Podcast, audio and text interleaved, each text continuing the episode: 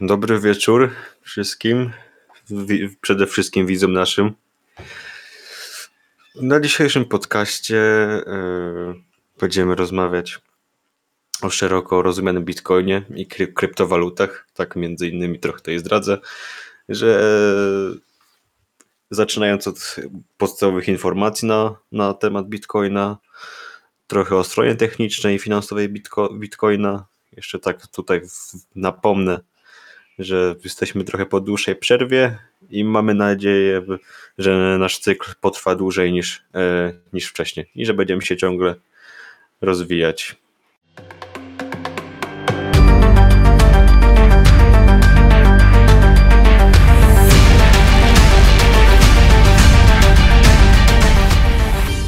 Tym, ra tym razem e, rozmawiamy o kryptowalutach, a nie ukrywam, że jest to mój czarny konik, więc więc mam nadzieję, że będzie ciekawie. Jeszcze tu tak napomnę, że małej, małej reaktywacji podcastu będziemy lekko zmieniali nasz format, czyli będziemy, będziemy nagrywać z, z widzami na, na, na żywo. Cięć będzie minimalnie, raczej tylko początek czy koniec. I głównie będziemy odpowiadać na nasze tematy, będziemy o naszych tematach rozmawiać, które mamy ustalone, ale też będziemy y, czytali pytania widzów i między innymi na nie odpowiadali, czy będziemy rozmawiali razem z widzami, tak? Tak poniekąd taka integracja z Discordem, to nasz nowy format i przeważnie codziennie, znaczy no nie codziennie, przesadziłem, ale przynajmniej kilka razy w tygodniu o 20 będziemy się spotykali na, na y, podcaście. No to co? Myślę, że zaczniemy od tych garści podstawowych informacji, jak, jak wspomniałem. Czyli można powiedzieć, czym, czym jest Bitcoin. Może Cieniu byś chciał tak rozpocząć? No tak. Bitcoin jest kryptowalutą, w sumie pierwszą, która zapoczątkowała rewolucję kryptowalut. E, no i e, technologia blockchaina wywodzi się właśnie od Bitcoina, więc e, jest taki jak gdyby kamień węgielny w świecie kryptowalut. Mm, no i w zasadzie wszystkie kryptowaluty, które są na rynku w tym momencie, a także te, które powstaną, w zasadzie czerpią z Bitcoina. Jest to też zmodyfikowana, czasem mniej, czasem bardziej, technologia właśnie, którą Bitcoin wprowadził. No jest to system płatności, tak na dobrą sprawę, peer-to-peer, czyli z pominięciem pośrednika, takim jest, jakim jest bank. E, czyli na przykład ja mogę Tearfulowi wysłać pieniążki, mm, pomijając pośrednika. W zasadzie taka, taka jest idea w sumie tego, że żeby to, żeby to było w ten sposób, no bo tak na, na dobrą sprawę to Chodzi o to ideologicznie, że tylko my mamy dostęp do pieniędzy naszych, a nikt nie może nam ich zabrać. Um, no i to, to jest takie rozwiązanie, które wymaga wymaga jak gdyby mm, dosyć sporej świadomości też od użytkownika, bo e, wszystko polega na tym, że kto ma klucze, ten ma, ten ma środki, tak?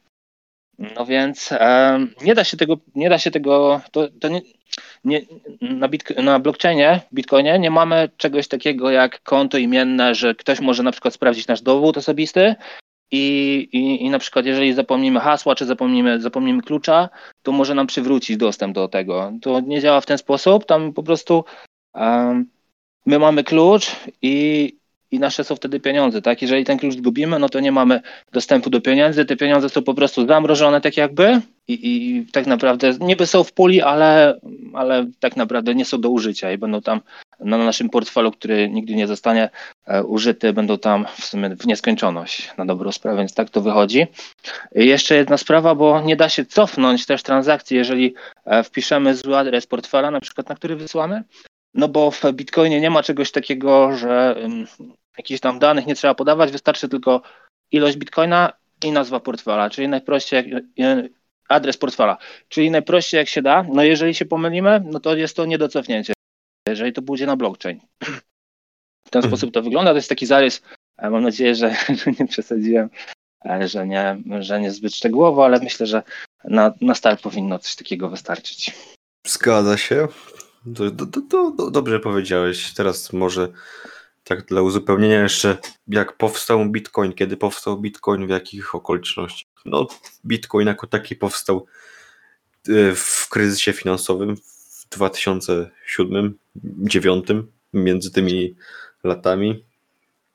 E, I to jest w sumie, nie wiem, czy można Bitcoina też nazwać takim prekursorem, bo zdecentralizowane środki płatnicze już wcześniej i istniały i poniekąd to są tak jakby pradziady aktualnego bitcoina, którego znamy i mowa to o takich uzupełniających walutach, czyli na przykład e, to taka lokalna emitowana e, waluta, która była używana na terenie austriackiego miasta Worgl.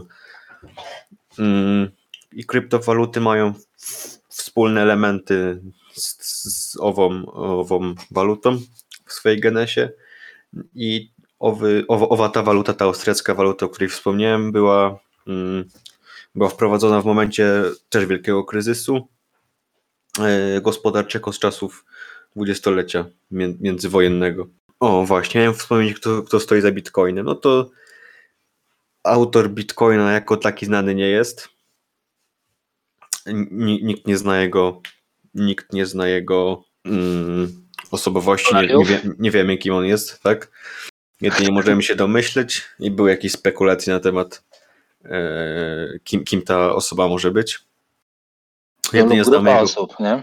No, lub grupa osób. Nie, nie wiem zupełnie kim ta osoba jest, jedynie znamy jego pseudonim. No tak, i to jest jedna też z wielu zagadek, która chyba nigdy nie zostaną rozwikłana, tak. jest, jest bardzo, bardzo ciekawa, bo no ktoś, kto wymyślił Bitcoina, no musiał się znać na, na wszystkim w zasadzie, na matematyce, no. na kryptografii, na programowaniu, na w zasadzie na wszystkich, mm, na ekonomii, na to musiał być geniusz, albo to była grupa osób po prostu, które każda coś do tego wniosła i to właśnie nigdy się tego nie dowiemy, pra Generalnie nie, nie, nie, wspomnieliśmy jaki pseudonim ma autor Bitcoina, czyli jest to mianowicie Satoshi Nakamoto i, i, i były różne spekulacje, czy Y, spekulacje, czy różne takie domysły, kto może być owym autorem. I było parę takich fa false flagów, takich fałszywych flag, to może nim być. W sumie to się nigdy nie sprawdziło, ani jakoś konkretnie nie potwierdziło.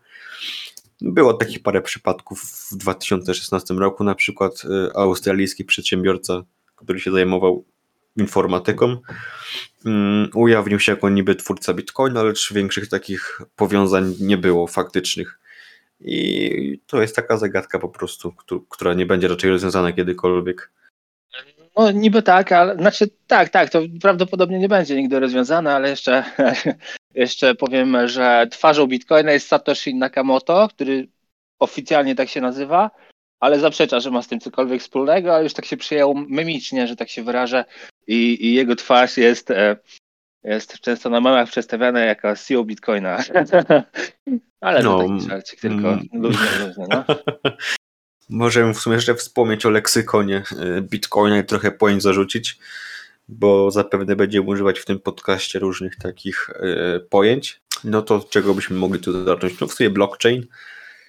To chyba każdy wie, czym jest blockchain, bo w końcu to jest mo mocno powiązana E, technologia z Bitcoinem, no tak w skrócie to jest po prostu to są wszystkie bitcoinowe transakcje zapisane w publicznym jakby systemie księgowym, tak można to nazwać po prostu prosto. I on się nazywa blockchain i to jest po prostu łańcuch bloków widoczny dla wszystkich użytkowników i składa się tam z pojedynczych wygenerowanych przez, przez użytkowników bitcoinowych bloków, w którym są zapisywane nowe transakcje, więc mhm. blok, blockchain jest tak no, gigantyczną taką bazą danych zawierającą wszystkie no. płatności sieci bitcoinowych. Tak, i nie, w zasadzie nie podlegająca modyfikacji, bo każdy następny blok a, musi zawierać hash z poprzedniego bloku, tak? Czyli a, no nie da się wygenerować w zasadzie. To znaczy da się wygenerować nowy, nowy blok, ale, ale to, to, nigdy nie dojdzie do skutku, bo a, no bo potrzeba tyle mocy obliczeniowej, nie, żeby to, e, żeby wygenerować nowy blok z nowymi transakcjami, powiedzmy fejkowymi, że e, no nie da rady po prostu, nie? I dlatego im większy jest hash power na, w sieci Bitcoina, tym w zasadzie sieć jest bezpieczniejsza, nie? Mm. To teraz może mm, powiem coś o nodzie. No to każdy komputer w, w ramach e, blockchaina jest określany właśnie jako node, czyli, czyli węzeł po polsku. I ten cały node zapisuje cały blockchain i sprawdza wszystkie e, transakcje. Kiedy wszystko się zgadza, to wiadomo, transakcje są przesłane dalej. Dlatego między innymi przy, przy wysyłaniu, nie wiem, bitcoina, ja wysyłam ileś tam bitcoina do, do cienia i możemy so, sobie zobaczyć na blockchainie te wszystkie potwierdzenia i tak dalej. Ich jest najczęściej tam kilka. No ich jest kilka z tego powodu, że, że, yy, że ten node sprawdza, czy wszystko się zgadza, tak? No i teraz tutaj też dość popularne pojęcie, czyli wallet, portfel. No to taki nasz wirtualny, wirtualny mm, portfel na, na bitcoiny. Czyli kupujemy bitcoiny, tylko potrzebujemy gdzieś, gdzieś je trzymać, tak? Czyli na przykład sobie zakładamy wallet, przykładowo Trust Wallet jest dość popularna to, opcja i wybór wśród, yy, wśród bitcoinowych portfeli i taki portfel nam umożliwia różne przelewy czy otrzymywanie różnych kryptowalut. W zasadzie niczym się nie różni, jakbyśmy robili przelew y, bankowy, czyli tylko, że zamiast numeru konta pieniądze wędrują na adres odbiorcy tego, tego walletu. Nie potrzeba żadnego pośrednika w tym przypadku, wszystko jest nasze. Czyli tam 64-cyfrowy hash zasób. Tak. I, nie, I najczęściej te portfele nie mają żadnych, nie mają żadnych, nie wiem, loginów, nie mają żadnych haseł czy e-maili, tylko na przykładzie na przykład y, Trust, Trust Wallet mamy 12 słów, które musimy sobie gdzieś zapisać i gdybyśmy się chcieli zalogować z innego urządzenia, to musimy po prostu wpisać te 12 wygenerowanych słów. Oczywiście są też inne, inne, e, inne metody uwierzytelnienia, gdybyśmy się chcieli zalogować, ale to taki na przykładzie nasz, tego portfelu, którego ja używam. Mm, co jeszcze tutaj można powiedzieć? O, myślę, że jeszcze o altcoinach można powiedzieć. Taki termin, termin zbiorczy, który używamy dla setki setki, setki innych kryptowalut istniejących obok Bitcoina. Czyli to też znane, znane kryptowaluty typu, nie wiem, Ether czy, czy, czy, czy Ripple. I to myślę, że tyle. Ja myślę, że z pojęć jeszcze trzeba by przy, przy, przytoczyć yy, mniej więcej z, w jaki sposób powstają bitcoiny. Czyli terminologia, czyli terminologia kopania bitcoinu, bo to też jest istotne, bo to się nie powietrza. Zgadza się. W sumie o, o, o, tym miałem powiedzieć, ale jakoś mi wypadło z głowy, więc w procedurze tego miningu, czyli kopania, e, praktycznie każdy, każdy może używać swojego komputera do generowania nowych bitcoinów, swojego własnego komputera, nie wiem, personalnego czy, czy, czy jakiegoś tamkolwiek innego.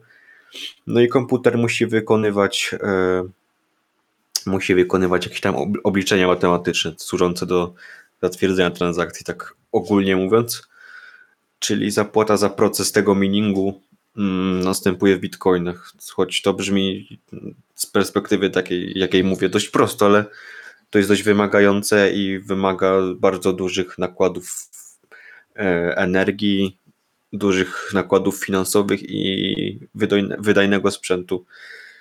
Tak z szacunku, który czytałem dzisiaj, wynika, że roczne, zużycie energii na, na mining tak ogólnie wynosi około 90 terawatogodzin. To więcej niż Szwajcaria używa, zużywa przez cały rok.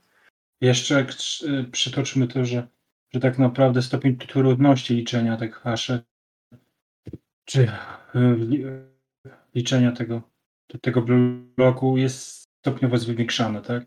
Więc im dalej w las, tym trudniej to policzyć. To tak już.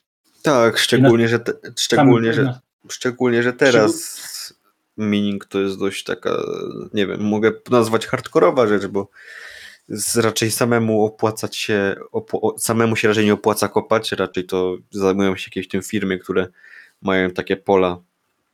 Wykupuję sobie, nie wiem, pola często w Chinach, bo tam prąd jest przeważnie tańszy i po prostu kopią na, nie wiem, 20, 20 tysiącach komputerach te, te, te bitcoiny, tak? I na tym to polega.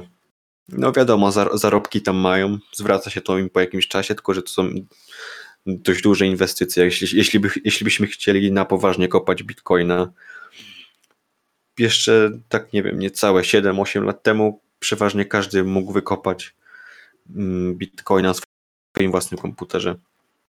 Tylko, że teraz, e, że teraz to są jakieś tam ułamki tego bitcoina. Kiedyś mogliśmy kopać, nie wiem, po jednego bitcoina dziennie na przykład.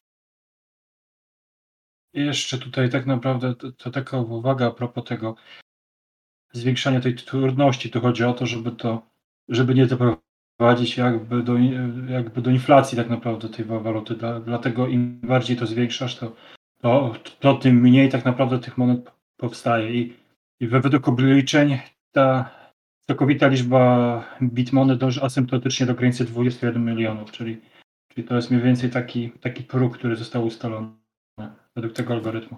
Generalnie jeszcze tam o, o, o miningu za wiele nie powiem, bo, bo, bo nie mam doświadczenia jako takiego i nigdy nie kopałem bitcoinów, więc e, ktoś może z Was jeszcze dopowiedzieć co nieco, jeżeli jest to, e, jeżeli jest to potrzebne, bo nie jestem pewien, czy dobrze wszystko tutaj prze... Hmm, czy dobrze wszystko powiedziałem?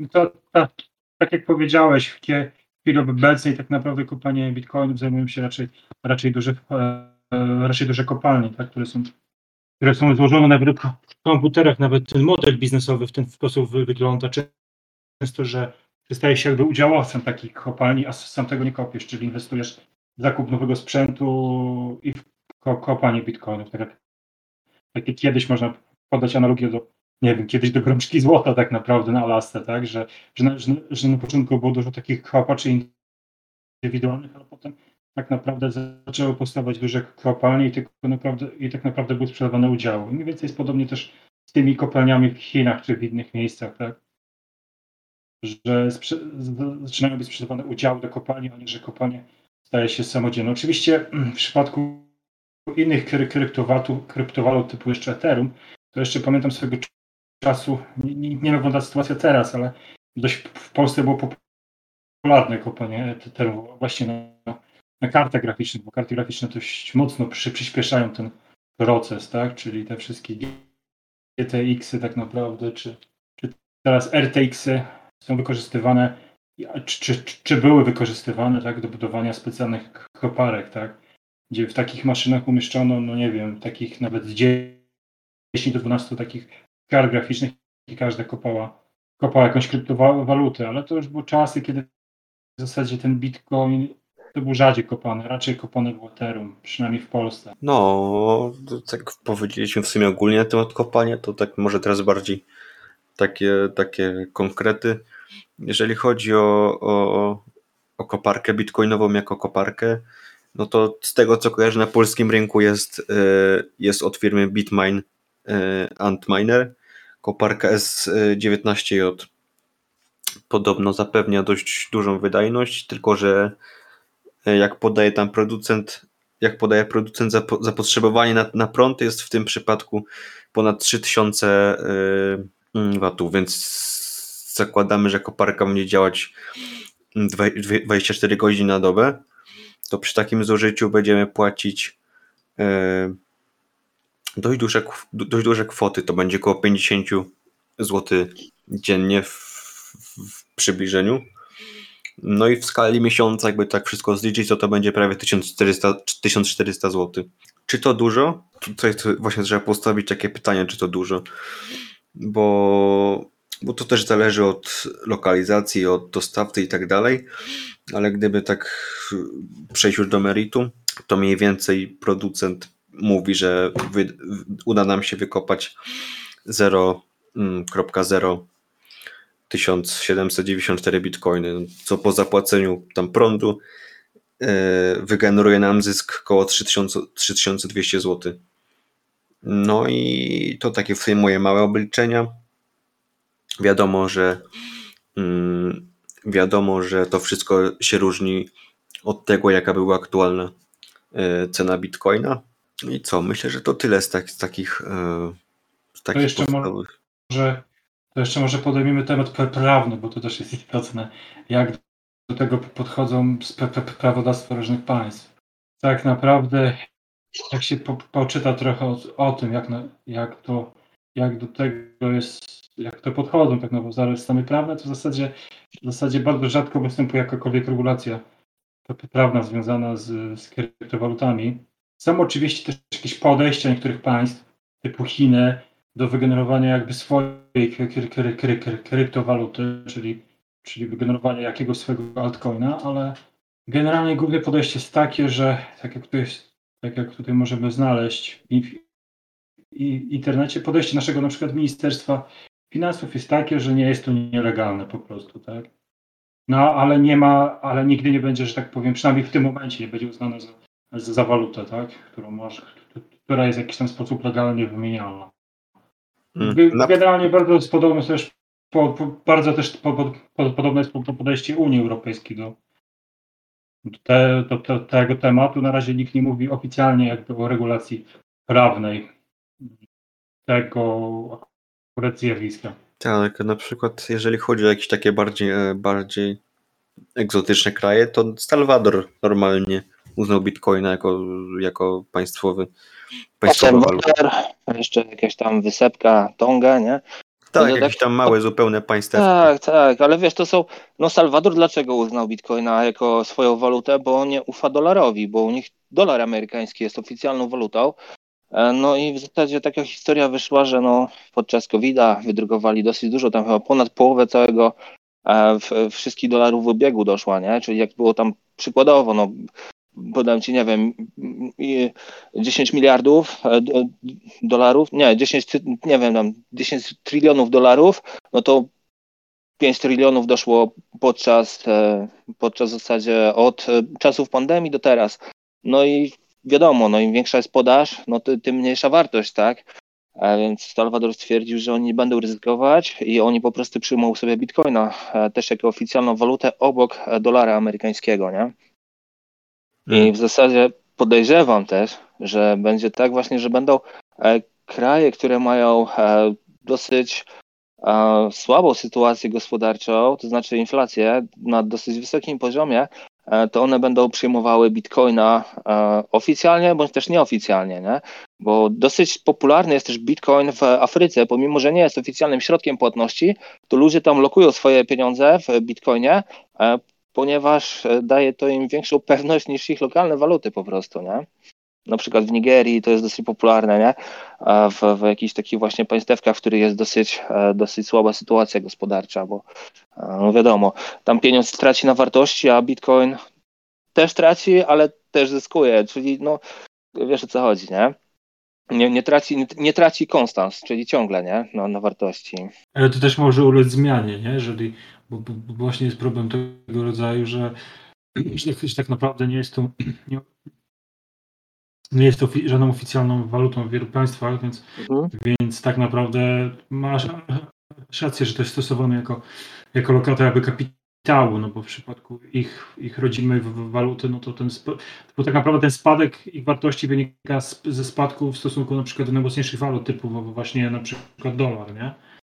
Tylko, że tak naprawdę to jest kwestia tego, czy na przykład też dużo państw idzie inną drogą, tak jak Chiny próbowały pójść drogą. Czy, czy, czy na przykład chyba jedno z państw, to, jedno z kilka jedno państw, nie pamiętam dokładnie, dokładnie jakie, próbowało też wymyślić swojego tak naprawdę, swoją kryptowalutę, która miało i, i, miało ustabilizować tak, ten, ten ich rynek wa- wa- walutowy. Tak?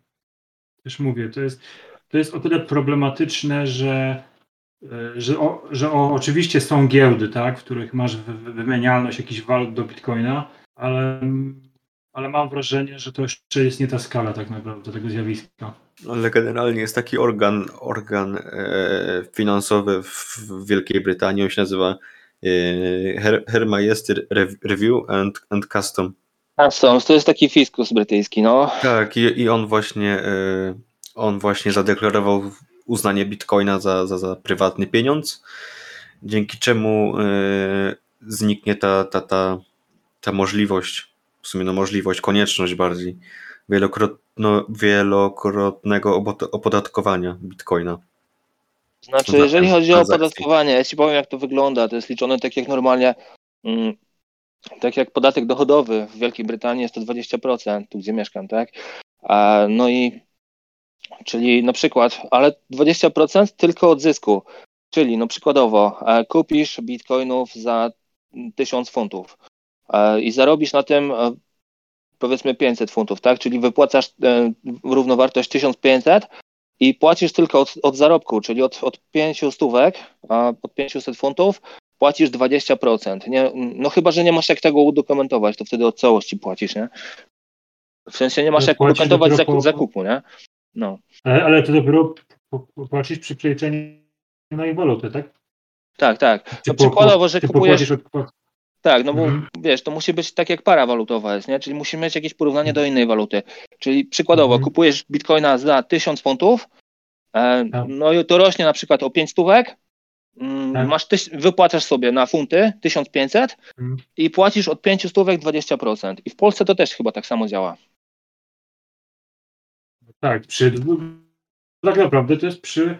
No to jest tak naprawdę wtedy, kie- kie- kiedy rze- rzeczywiście ten zysk występuje, tak? No bo tak naprawdę skoro Polska nie uznaje Bitcoin jako waluty, no to tak naprawdę nie jest w stanie policzyć tego zysku. Dopiero jest w stanie policzyć zysk wtedy, kiedy, Tak. kiedy te Bitcoiny zostaną przeliczone na naszą walutę, tak? Dokładnie tak, dokładnie tak. E, No, chyba, że nie masz jak tego udowodnić, że go kupowałeś, to wtedy od, od wszystkiego płacisz, nie? Czyli na przykład jak już nie masz konta na jakiejś giełdzie, nie wiesz skąd te bitcoiny się wzięły, nie masz jak, e, jak, tego, jak tego sprawdzić, no to wtedy od całości, którą sobie wpłacasz na konto, masz płacony podatek, nie? Na 20%. W Wielkiej Brytanii, w Polsce jest to 19 chyba, polecę dochodowy. No i wiadomo, jeżeli nie masz żadnych zarobków, no to też jest kwota wolna od podatku, nie? Więc to, e, to też się liczy, nie? W ten sposób.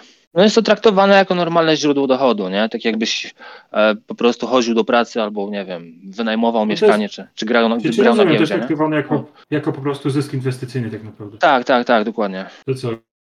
Żeśmy porozmawiali troszeczkę jakby o, o tym, czy, czy, czy, czym jest kryptowaluta, o nie wiem, o, o rzeczach prawnych, o różnych pojęciach, to myślę, żebyśmy mogli przejść po, powoli tak naprawdę. Wiesz co, może jeszcze tak, Mm. taki, mam dość No. taką cieka, taki cie- ciekawy smaczek w sumie, żeby wytłumaczyć, e, żeby wytłumaczyć widzom, którzy będą słuchali podcastu lub słuchają aktualnie, różnicę Mhm. między krypto, kryptowalutą a tokenem, bo to też jest dość takie pojęcie, które myli. Nie jest do końca rozróżniane. Ktoś by chciał zacząć, czy, czy, czy ja mam pociągnąć temat? No to pociągnij temat, ja może coś dopowiem. No, to tak, kryptowaluty to są po prostu aktywa, tak, które mamy, bo na przykład część swojego majątku, czy tam jakieś oszczędności chcemy po prostu sobie wrzucić, nie, w wirtualne aktywa, którymi możemy handlować na giełdach. Eee, I ten handel po prostu istnieje sam w sobie pod tam nazwami giełdy kryptowalut, tak? Różne są popularne giełdy typu Binance i tak dalej. Coinbase, Coinbase, dość takie popularne giełdy. Nie wiem w sumie, jakie jeszcze są giełdy takie popularne, bo korzystam z jednej i tej samej, ale do wyboru, do koloru, tak? I w rzeczywistości wyróżniamy kryptowaluty, na przykład takie jak Bitcoin czy, czy, czy Litecoin LTC, tak? I są też ró- również takie cy- cyfrowe tokeny, co tokeny, słowo klucz, jak na przykład Binance Coin, to się nazywa tam BNB, czy, czy, czy e, Cardano, ADA. No i warto też powiedzieć tutaj, że, że tokenów jest więcej niż kryptowalut. Czy, nie no, z tego co ja wiem, no to kryptowaluta, no to na przykład masz patrz, masz Bitcoina jest kryptowalutą, Ethereum jest kryptowalutą, ale na, czajnie, na, na blockchainie Ethereum masz jeszcze smart kontrakty, które są e, tam, które są też takie jakby kryptowalutami, ale to są tokeny. Rozumiesz o co chodzi? Mm, No, możesz, sobie, możesz sobie odpalić jakby swojego sidechaina na, na, na, na Ethereum i, i, i tam możesz mieć swoje po prostu e, no swoje tokeny, e, które są jakby na tym, na tym blockchainie jako smart kontrakty. Nie wiem, czy, e, czy, czy się jasno wyraziłem, ale chyba nie potrafię jaśniej. No E, tak nie wiem, na Tak. przykład dla, przyk- dla przykładu, nie wiem, jest kryptowaluta, działa ona we własnym blockchainie, jedna sieć to jedna kryptowaluta, tak? I token jest, token, token jest tworzony na czymś e, blockchainie, no to Tak. właśnie jak wspomniałeś, za pomocą smart kontraktu, no i jak ta sieć konkretna pozwala budować tam nieograniczoną ilość tych kontraktów, smart kontraktów, Tak. to na tym samym blockchainie może na przykład istnieć wiele już e, tokenów, czyli mamy Tak, Bitcoina, tak? I to są Czyli- tokeny na przykład. No, Czyli dokładnie. no właśnie w przypadku Bitcoina nie ma ich w ogóle, ale na przykład już w sieci e, Ethereum poza powiązanymi z nią czyli tam ETH, tak, znajdują się setki innych e, tokenów. I to są tokeny, a tak na dobro, i to właśnie jest, a warto też wspomnieć, że, e, że Ethereum jest takim trochę innym blockchainem niż, e, niż, niż bitcoinowy, bo on jest e, stricte pod smart kontrakty zrobiony. I Ethereum jest tak naprawdę tylko i wyłącznie mm, środkiem płatności do opłacania, do opłacania prowizji za smart kontrakty, więc takie było założenie tej sieci, nie? Może wyjaśnimy, czym są smart kontrakty bo nie każdy będzie. Jak wyjaśnimy smart contract? Czym to jest tak naprawdę? No, smart contract, jest to musiałbym. No też jest ciekawe. A może Tearful zacznie, bo ja nie mogę myśli zebrać. Nie, nie wiem, jak tu powiedzieć tak, żeby wszystkim było, żeby wszyscy zrozumieli też, nie? No, to jest taki jakby taki jeden, taki jakby jeden, jeden z etapów tak jeden z jakby z etapów rozwoju mm, blockchain, blockchainów. To takie jakby, no nie wiem, taki protokół transakcji. Protokół, dokładnie. Wdrażający no, to jest dobre wa- słowo. nie wiem, warunki tej umowy, tak, tak, tak, e, tak jakby to, nie, nie, wiem w sumie jak to inaczej nazwać, bo, bo raczej jak ktoś siedzi w temacie, w sensie interesuje się krypto, to wie po prostu czym jest smart contract, ale gdyby to komuś wytłumaczyć, to trochę to jest skomplikowane, ale e, smart, smart contract e, jest po prostu szybkim, e, prostym takim narzędziem, który jest mniej narażony na jakieś tam błędy czy na manipulacje z, niż standardowe umowy. No i te umowy są, spo, spo, są sporządzone na blockchainie i są aktual, aktualizowane w czasie rzeczywistym, tak, w, real time posługiwanie się na przykład tymi tak zwanymi inteligentnymi umowami eliminuje konieczność jakichś tam pośredników, tak jak na przykład w przypadku, nie wiem, banków czy jakichś tam instytucji, nie? No i te kontrakty funkcjonują w formie e, no bezobsługowej. Jest po prostu prosty kod, który funkcjonuje gdzieś tam w sieci. No i taki, taki, e, taki najlepszy przykład to jest właśnie Ethereum jest to dość, dość no, trudne, jak się komuś tłumaczy. W sumie raczej z obu stron jest to dość trudne. Raczej trzeba było to w, w praktyce przetestować i zrozumieć po prostu samo działanie, niż tak słuchać teorii. Ale mniej więcej to tak wygląda e, smart contract. Jak jeszcze dopowiem, że pra, pra, ze strony prawniczej nie jest to uznawane jako umowa, chociaż wygląda to jak umowa. Więc, więc jest to jest to raczej środek do wykonywania zobowiązań według prawników, tak? Żeby tutaj, żeby tutaj było jasne tak ten aspekt. Że to nie jest zapisana po prostu umowa, tylko że bardziej środek do wykonywania danego zobowiązania. Zobowiązuje się do czegoś, tak? Ale jest nie jest to tak naprawdę. Protokół w sumie, nie? Taki no. Tak. To jest po prostu taka, taka też kwestia zaufania, nie? Bo smart kontrakty są, są też wygodniejsze niż umowy tradycyjne, zawierając tak zwaną umowę. Często trzeba korzystać z tych stron trzecich, czyli na przykład jakaś tam instytucja ma za zadanie pilnować, nie żeby wykonał się poprawnie ten kontrakt i, i pośredniczyć tak. w, w jej wykonaniu, więc taki, taki pośrednik, no po prostu musi mu zaufać, tak, bo nie, nie ma żadnego potwierdzenia, co też nie zawsze się w sumie sprawdza. I A czy na Bitcoinie róż... są smart kontrakty? Nie ma. No niby nie ma, nie? Ale na przykład e, tam wyszedł upgrade do, e, do sieci Lightning, nie? Która jest tam e, kolejną warstwą i w zasadzie moim zdaniem to już są smart kontrakty na, na Bitcoinie, no bo działa to w ten sposób, że w, w, gdyby wpłacasz na, na jakiś konto, powiedzmy jakąś konkretną ilość środków i i mm, e, robisz sobie transakcje, tak? E, na przykład dostajesz tam jakieś pieniążki, wydajesz, dostajesz, wydajesz i w końcu mówisz, że, że, że, że rozliczamy się, obydwie strony muszą podpisać, e, że, że, że coś takiego miało miejsce, wtedy mm, wtedy dopiero jest to rozliczane. No i jest to też pewnego rodzaju smart contract. Też się nad tym zastanawiałem. Dosyć ciekawa sprawa i to jest w zasadzie też jakby nie było przyszłość Bitcoina, no bo bardzo, ale to bardzo odciąża to sieć e, Bitcoina, no i to, to widać teraz właśnie, że, że, że to się rozwija mocno i, I nawet e, myślę, że dzięki temu też przechodzą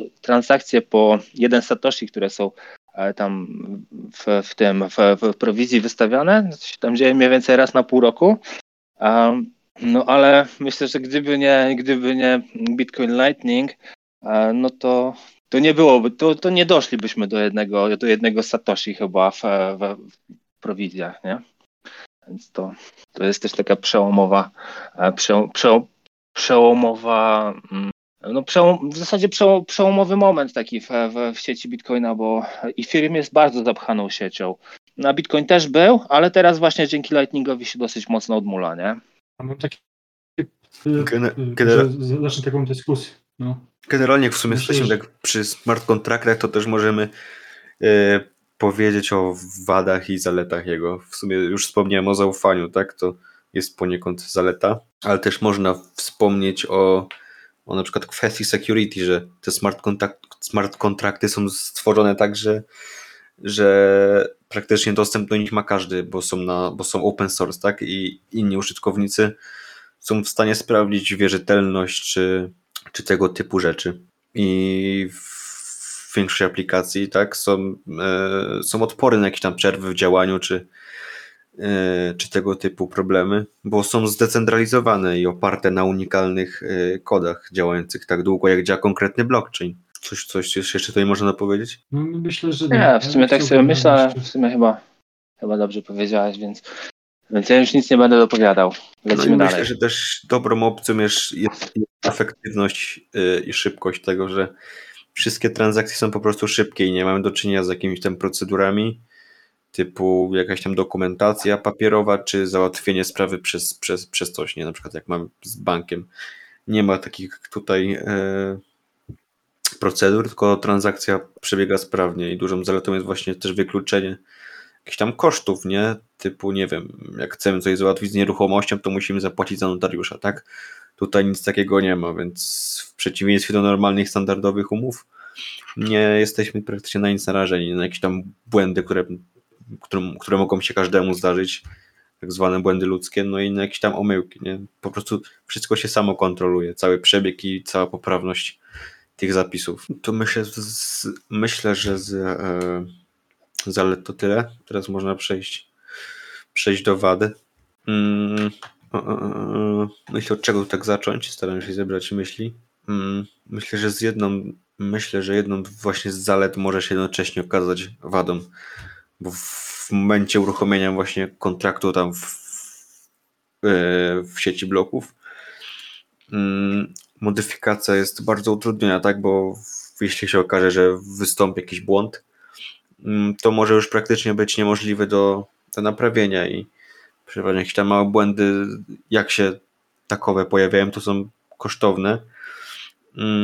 I smart kontrakty są też wykorzystywane do transakcji na aktywach naszych, nie? więc jakie sytuacje, nie wiem czy są częste, ciężko mi w sumie tak powiedzieć, ale kojarzę, że taka dość gruba e, akcja miała miejsce w 2018 roku, gdzie hakerzy wykorzystali w umowie na zdecentralizowanej giełdzie tam ponad 24 miliony dolarów i co jeszcze?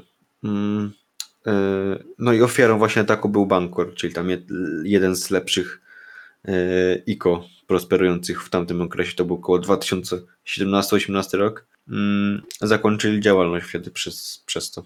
Mm, Myślę, że jeszcze kolejnym niebezpiecznym scenariuszem to sytuacja na przykład celowego wprowadzenia błędu do kodu przez stronę dla swoich korzyści. Mm, To też jest dość niebezpieczne. Nie wiem, czy tu jeszcze można coś dopowiedzieć do tego, albo jakieś przytoczyć konkretne sytuacje z, yy, z takimi sytuacjami, ale mi się to, co powiedziałem, najbardziej tak w głowie. mm, To co do jeszcze Miał? co do, to, co do wad samego, kry- kryptowalut, moim zdaniem też trzeba porozmawiać o, o innym zastosowaniu niż kryptowaluty, bo tak naprawdę wykorzystanie technologii blockchainu jest znacznie, znacznie szersze niż, niż tak naprawdę wykorzystanie ich do jakby do wa- waluty.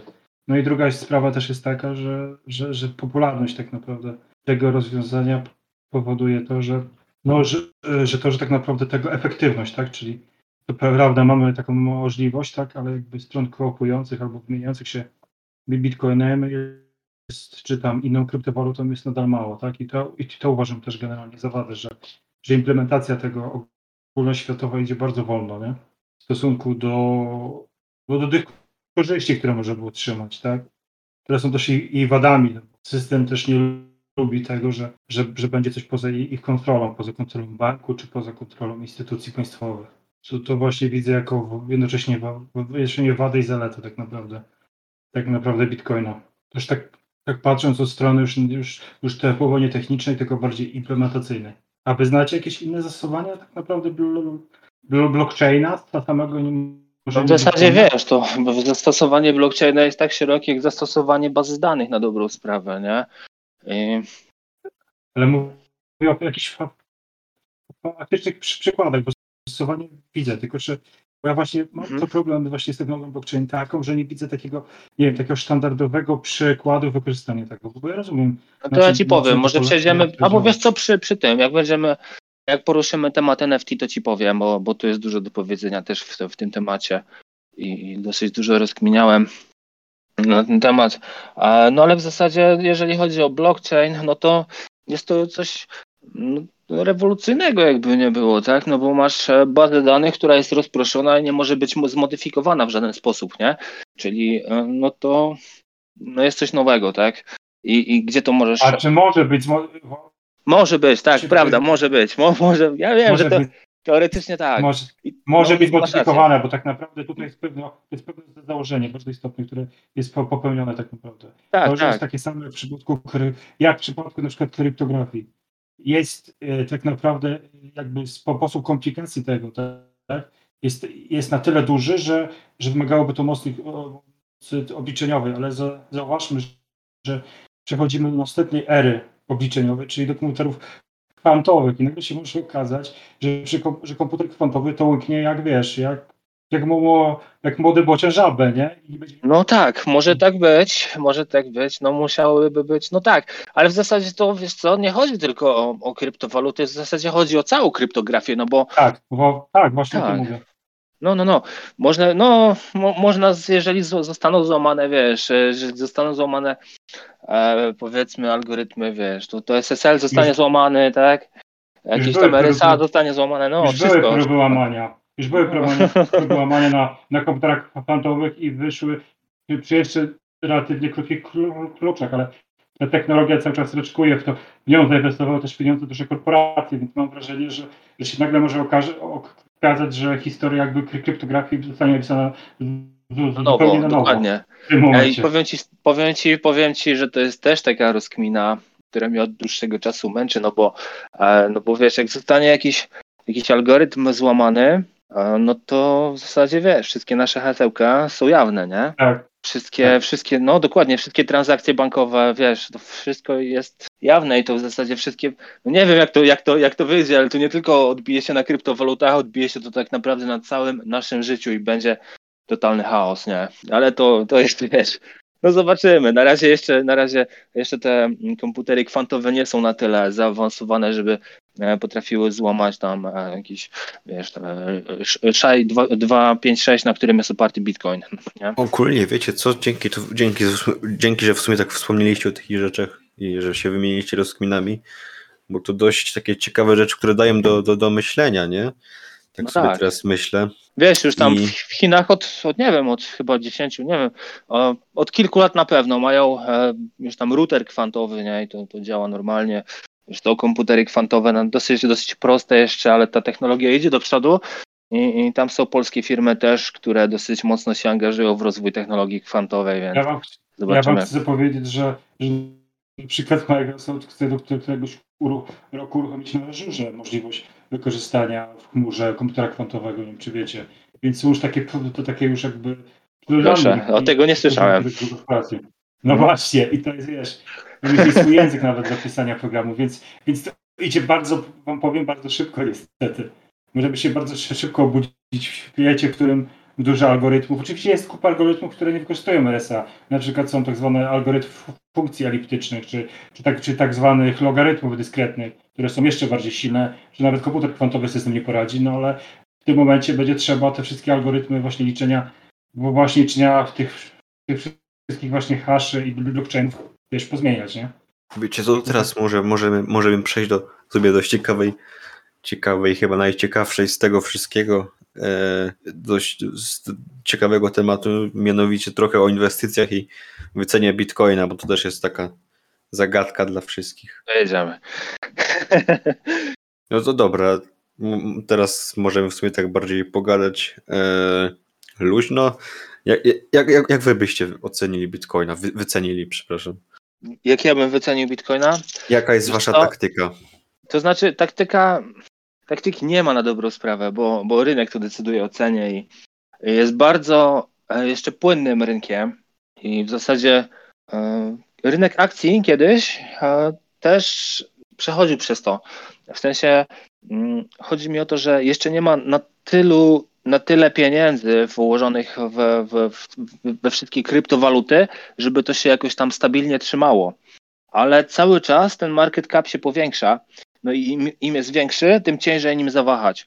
Mm, Rozumiesz? Czyli na przykład, jeżeli no przykładowo masz 1 trylion e, dolarów market, market capa, czyli wszystkich pieniędzy włożonych w kryptowaluty, i, i na przykład e, jak, jakiś fundusz sobie robi tutaj transakcje i sprzedaje bitcoinów za, no powiedzmy, nie wiem, tam 500 milionów, no to wiesz, to leci na wszystkich giełdach nagle bardzo w dół, nie? Ale jeżeli na przykład ten market cap byłby 10 trylionów, e, no to 10 trylionów dolarów, no to e, już, już na przykład tak wielka transakcja nie, za, nie, nie zachwiałaby tak rynkiem. No i jeżeli, jeżeli wiesz, jeżeli jest takie duże tąpnięcie i przebija się przez e, kilka linii oporu na przykład, e, no to, no to on leci w dół po prostu, nie? Bo rynek nie jest, nie jest głupi i działa według konkretnych schematów. I jeżeli wiesz, przebijesz się po, poniżej jakiejś tam e, dosyć grubej granicy, a potem on odbije, to on i tak zleci tam niżej zrobić korektę. I właśnie dlatego tak to działa. E, I im więcej będzie pieniędzy wrzucanych w kryptowaluty, w sensie im bardziej ten rynek będzie mm, chłonął e, aktywa, im, im, im większy market cap tego, e, tego, tego rynku będzie, tym, e, tym mniejsze wahania będą. I z czasem Bitcoin będzie po prostu coraz bardziej stabilny, ale to jest jeszcze bardzo, bardzo długa droga. Ja myślę osobiście, że to jest jeszcze około nie wiem, 10-20 lat może, e, zanim to się tak ustabilizuje, że nie będzie takich właśnie wahań jak teraz są, bo ale na ty powiem ci, że też można robić pieniądze i niektórzy robią naprawdę dosyć dobre pieniądze na, na takich właśnie wahaniach, nie? No bo, no bo jak się nie waha, to nie zarabiasz, nie? Tylko, że z No, drugiej to To strony... ma też, to ma też masz swój, ma swój urok, to ma wszystko, wszystko ma dwie strony, nie? Bo generalnie tylko, że- ci- ciężko po prostu wycenić bitcoina, tak? To, to jest taki w sumie ar- argument. Wiesz co, ja ci jeszcze powiem tutaj, do- No, warto, warto wspomnieć o tym, że co cztery, no może tak, um, bitcoiny dochodzą na rynek, nie? Cały czas, je, cały czas one są kopane, ale co 10 tysięcy bloków, czyli to jest tak średnio co 4 lata, mniej więcej w przybliżeniu, co 4 lata ich ilość się zmniejsza, czyli dochodzi ich dwa razy mniej, nie? Na przykład jeżeli za blok masz e, w tym momencie przykładowo e, 6 bitcoinów, no to no to wiesz, przy następnym, przy następnym halvingu, czyli zmniejszeniu tego o połowę, będziesz miał trzy. I tak co 4 lata jest, że jest, ich coraz mniej dochodzi, nie? I on się staje coraz bardziej jakby rzadkim dobrem. Rozumiesz, o co chodzi? I im, i, im on jest bardziej rzadkim dobrem, tym on bardziej nabiera na wartości. To jest cały urok w tym. Więc na dobrą sprawę Bitcoin traci na wartości krótkoterminowo, ale nie było, jak sobie spojrzysz na wykres, nie było nigdy takiego momentu, weź sobie przewiń, w, na przykład, że bierzesz sobie dowolny moment w, w, w Bitcoinie, przewijasz sobie 4 lata wstecz i nie było tak, żeby on był więcej niż, wiesz, wiesz o co chodzi, nie? Czyli od halvingu do halvingu mm, nie jest, y, pomimo spadków na Bitcoinie, nigdy nie, wy, nie wychodzi tak, że on jest, że on ma mniejszą wartość niż 4 lata temu, w dowolnym momencie, jakbyś sobie wziął na, na, w całej historii. To jest dosyć ciekawa sprawa też, nie? no Myślę, że ten, myślę, że ten brak stabilizacji, to o czym mówicie, że, czyli brak wyceny, tak, wynika tak naprawdę z tego, że tak jak powiedziałeś, jest tej waluty dość stosunkowo mało i tak naprawdę zbyt mocno wpływa na nią spekulacja tak naprawdę, że nawet mali gracze są w stanie spekulować ceną tak naprawdę, a to powoduje, Tak, że tak. się destabilizuje jakby cały kurs, tak, bo im, im więcej gra, graczy, to tym więcej jest po, jakby podmiotów balansujących ten, ten kurs. Tak, im A w więcej jest puli, tym masz- ciężej jest to pulą zachwiać. Dokładnie tak. No i, i jeszcze problemem uważam samego Bitcoina jest to też, że tak naprawdę, e, bo my mówimy tylko o ha- ha- Bitcoinami, też trzeba zwrócić uwagę na to, że niestety dość mocno zmonopolizował się też rynek jakby kopania, co, co też może negatywnie wpłynąć na samego Bitcoina, że, że się zrobiły duże ośrodki kopiące tak naprawdę, tak? Czyli to, to jest zupełnie jak ze złotem było kiedyś, tak? Że im bardziej, im bardziej ten rynek, e, rynek kopiących złoto był, wiesz, rozproszony, to, to ta waluta też była bardziej stabilna, bo w tym momencie, w tym momencie też ma, na ceny mają, mają wpływ ci, którzy kopią, nie? Tak naprawdę. No tak. I to też jest Tak, istotne. ale- moim zdaniem. Tak, tak. Ale wiesz, w Bitcoinie to jest tak, że to ile kopią, no to jest, e, to jest ustalone z góry, jest wszystko wiadome, ile będą kopać i Ale, ile będzie ich ale, dochodziło, ale, nie? ale udział rynku tak naprawdę, ich o, o to mi Mhm. chodzi. Że tak A, rozumiem. naprawdę, wiesz, no masz wielu kopiących i nagle masz to, że jeden podmiot ma większy udział rynku w ko- kopaniu niż inny. O to mi chodzi. Jest w stanie Mhm, wprowadzić wi- wi- wi- większą ilość waluty, więc jest w Tak, stanie tak, bardziej spekulować tą ceną, tak? No, ale na przykład chodzi, jakbyśmy no. tak e, jakbyśmy tak mieli wycenić Bitcoina, to, to, to, to po prostu się nie da. Tacy pojedynczy inwestorzy e, nie są po prostu w stanie tego zrobić. E, z- no i ciężko po prostu wycenić jakąś tam przyszłość. Nie da się, ale są widełki, w których możesz wycenić, tyle ci powiem, nie? No nie da się to, no i też się tutaj nie, nie da tutaj zastosować jakiejś analizy, e, analizy porównawczej. Kurs Bitcoina jest, jest po prostu wyceniany przez rynek, czyli to jest taki ostateczny weryfikator, nie? Tak, ale wiesz, kiedyś to dużo bardziej się wahało, wiesz, Bitcoin spadał o 95% na przykład, nie, tam przy, przy, nie wiem, 10 lat temu, nie, były spadki po 93% i tak dalej, no i jakbyś sobie sprawdził, no to teraz już nie ma takich spadków, teraz spadki są powiedzmy o 50% mogą być, a wiesz, tam w jakimś, e, nie, może 60%, nie, ale, ale do, do, na przykład do 95 to nie dojdzie, to już raczej moim zdaniem. I to będzie coraz bardziej powoli, wiesz, małymi kroczkami, więcej będzie po prostu pieniędzy w, e, w, w, na tym rynku, no to tym będzie się to bardziej stabilizowało. No i na przykład za, nie wiem, za 5 lat już będziesz miał spadki o 40%, nie? No, Potem o 20, wiesz, tam za kolejne na przykład 10 lat i w ten sposób, nie? Więc jak to na razie jeszcze jest płynne, nie? Jak tam jeszcze mówię, że jakieś tam duże, duże transakcje na niego wpływają, no to tak, zgadza się. Jakieś tam na przykład e, w jakieś tam fundusze czy fundacje, które tam się zajmują stablecoinami, no to celowo podbijają ceny i lub obniżają. MicroStrategy, Michael, No. Michael Saylor. No, no. Ale w ogóle to mnie też zastanawia, już się tak wtrącę, bo na przykład MicroStrategy jest e, spółką notowaną na, e, na amerykańskiej giełdzie. E, no i w zasadzie oni mają tyle bitcoinów, że ich, ich, ich, ich cena akcji się waha w zasadzie zależnie od kursu bitcoina. To jest też takie ciekawe. Nie, nie wiem, e, co mają. e, Nie wiem, czym się sugerują ludzie, którzy kupują sobie akcje MicroStrategy jeżeli, jeżeli w zasadzie mogą sobie kupić bitcoina i to na, na to samo im wyjdzie. no, ale tak mi się wydaje, że dopóki, dopóki rynek ogólnie krypto nie będzie szerzej uregulowany, nie będzie na, nie, na nim jakichś funduszy hedgingowych czy, czy, czy inwestorów e, instytucjonalnych, to taka niestabilność po prostu będzie. Tak mi się wydaje.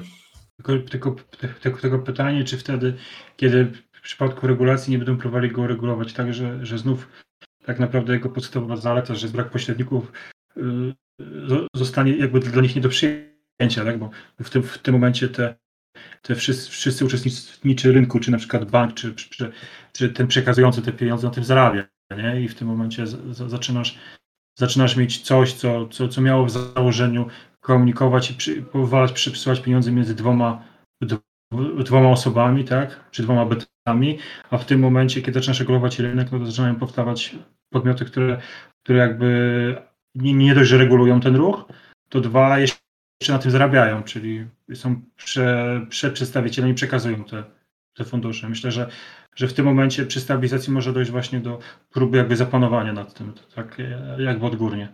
Tak jest moja Tak, myślę, że teraz przejdziemy tak płynnie do, do, do też dosyć ciekawego tematu, mi- mianowicie e, do innych kryptowalut. Bo głównie mówię o Bitcoinie, tak, a jeszcze istnieje dużo, dużo innych projektów czy, czy, czy innych kryptowalut po prostu, jak na przykład Ethereum, Litecoin i tak dalej. Ja osobiście głównie inwestuję, że tak to ujmę, w te najpopularniejsze mm, kryptowaluty, tam Ethereum, Litecoin, e, Bitcoin, bo nie mam bardziej czasu ani, mm, że tak powiem, chęci, jakieś tam takie mniejsze projekty. Bo wiadomo, jaka ich jest, ich, jaka ich jest cena, jak się waha, to, to trzeba nad tym trochę posiedzieć. Ale myślę, że nad altcoinami się zna Shadow i może tutaj więcej powiedzieć o projektach właśnie związanych z krypto, które są No, nowe tak. i oferują nową technologię. jeżeli chodzi o inwestowanie, czy jeżeli chodzi o technologię, czy jeżeli o co chodzi? No tak generalnie o projektach związanych E, No to w zasadzie, okej. No to w zasadzie są różne projekty i opierają swoje, mm, e, powiedzmy, swoją jakąś tam wewnętrzną ekonomię na, na, własnych, na własnych tokenach. Czyli jeżeli na przykład jakaś firma powstaje i mm, e, powiedzmy będzie obsługiwać jakiegoś przykładowo, no paywalla albo jakieś transakcje, nie wiem, w systemach lotniczych czy cokolwiek, może być to realizowane na ich tokenach, Mm, No i e, w zasadzie w ten sposób się to odbywa, że cała infrastruktura jest u nich, pomijając banki, i to jest bardzo wygodne, bo oni mają wszystko nakodzone, mają, wiesz, możesz sobie nakodzić e, konkretnie, nie musisz, nie, nie masz jak- jakby, nie musisz pytać nikogo o zgodę, żeby cokolwiek e, zrobić, nie? E, Czy, czy jakiś tam dostęp do paywalla, czy cokolwiek. No i powstają takie firmy, które się zajmują usługą tego, no i wypuszczają swoje kryptowaluty, mm, powiedzmy, tak? Przykładowo. No i, i, i to jest to po prostu bardzo wygodne, jeżeli chodzi o, o, o zastosowanie w informatyce. Kryptowaluty są po prostu taką też rewolucją informatyczną i a wiele osób to, w to idzie i po prostu szukają deweloperów danych, e, danych e, powiedzmy jakichś tam mm, protokołów czy czy, czy, czy jakichś konkretnych języków, e, frameworków, które właśnie umożliwiają im takie jakby zarządzanie własnymi, e, w- własną ekonomią, własnymi kontraktami i w ten sposób to wygląda.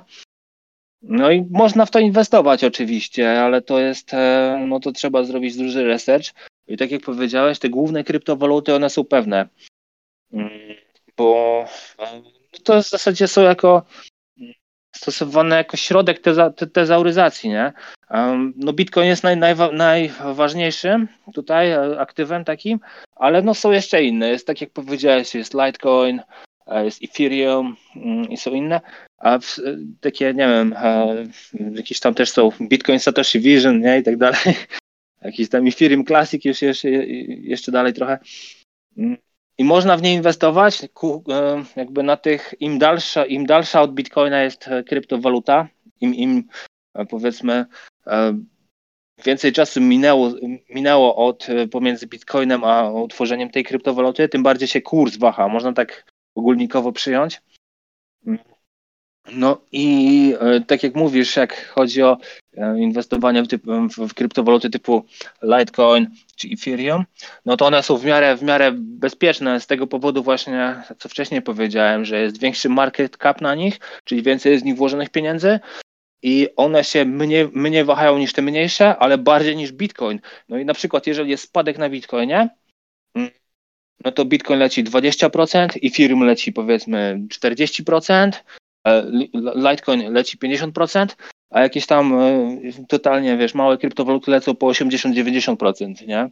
No i możesz też sobie to też dobrze wykorzystać. Nie wiadomo, nie wszystkie oczywiście odbiją, nie? Te, te mniejsze, bo niektóre projekty mogą sobie nie poradzić z takimi spadkami, więc nikomu nie polecam w to inwestować, ale warto zrobić też własny research i, i jeżeli projekt jest dobry, ma dobrą ekipę, jest z dużym doświadczeniem w kryptowalutach i, i, i są to ludzie godni zaufania, to i też warto sprawdzić, jakie tam kapitały stoją za nimi, no bo e, każda mniejsza kryptowaluta, każdy mniejszy projekt ma jakieś tam zabezpieczenie kapitałowe.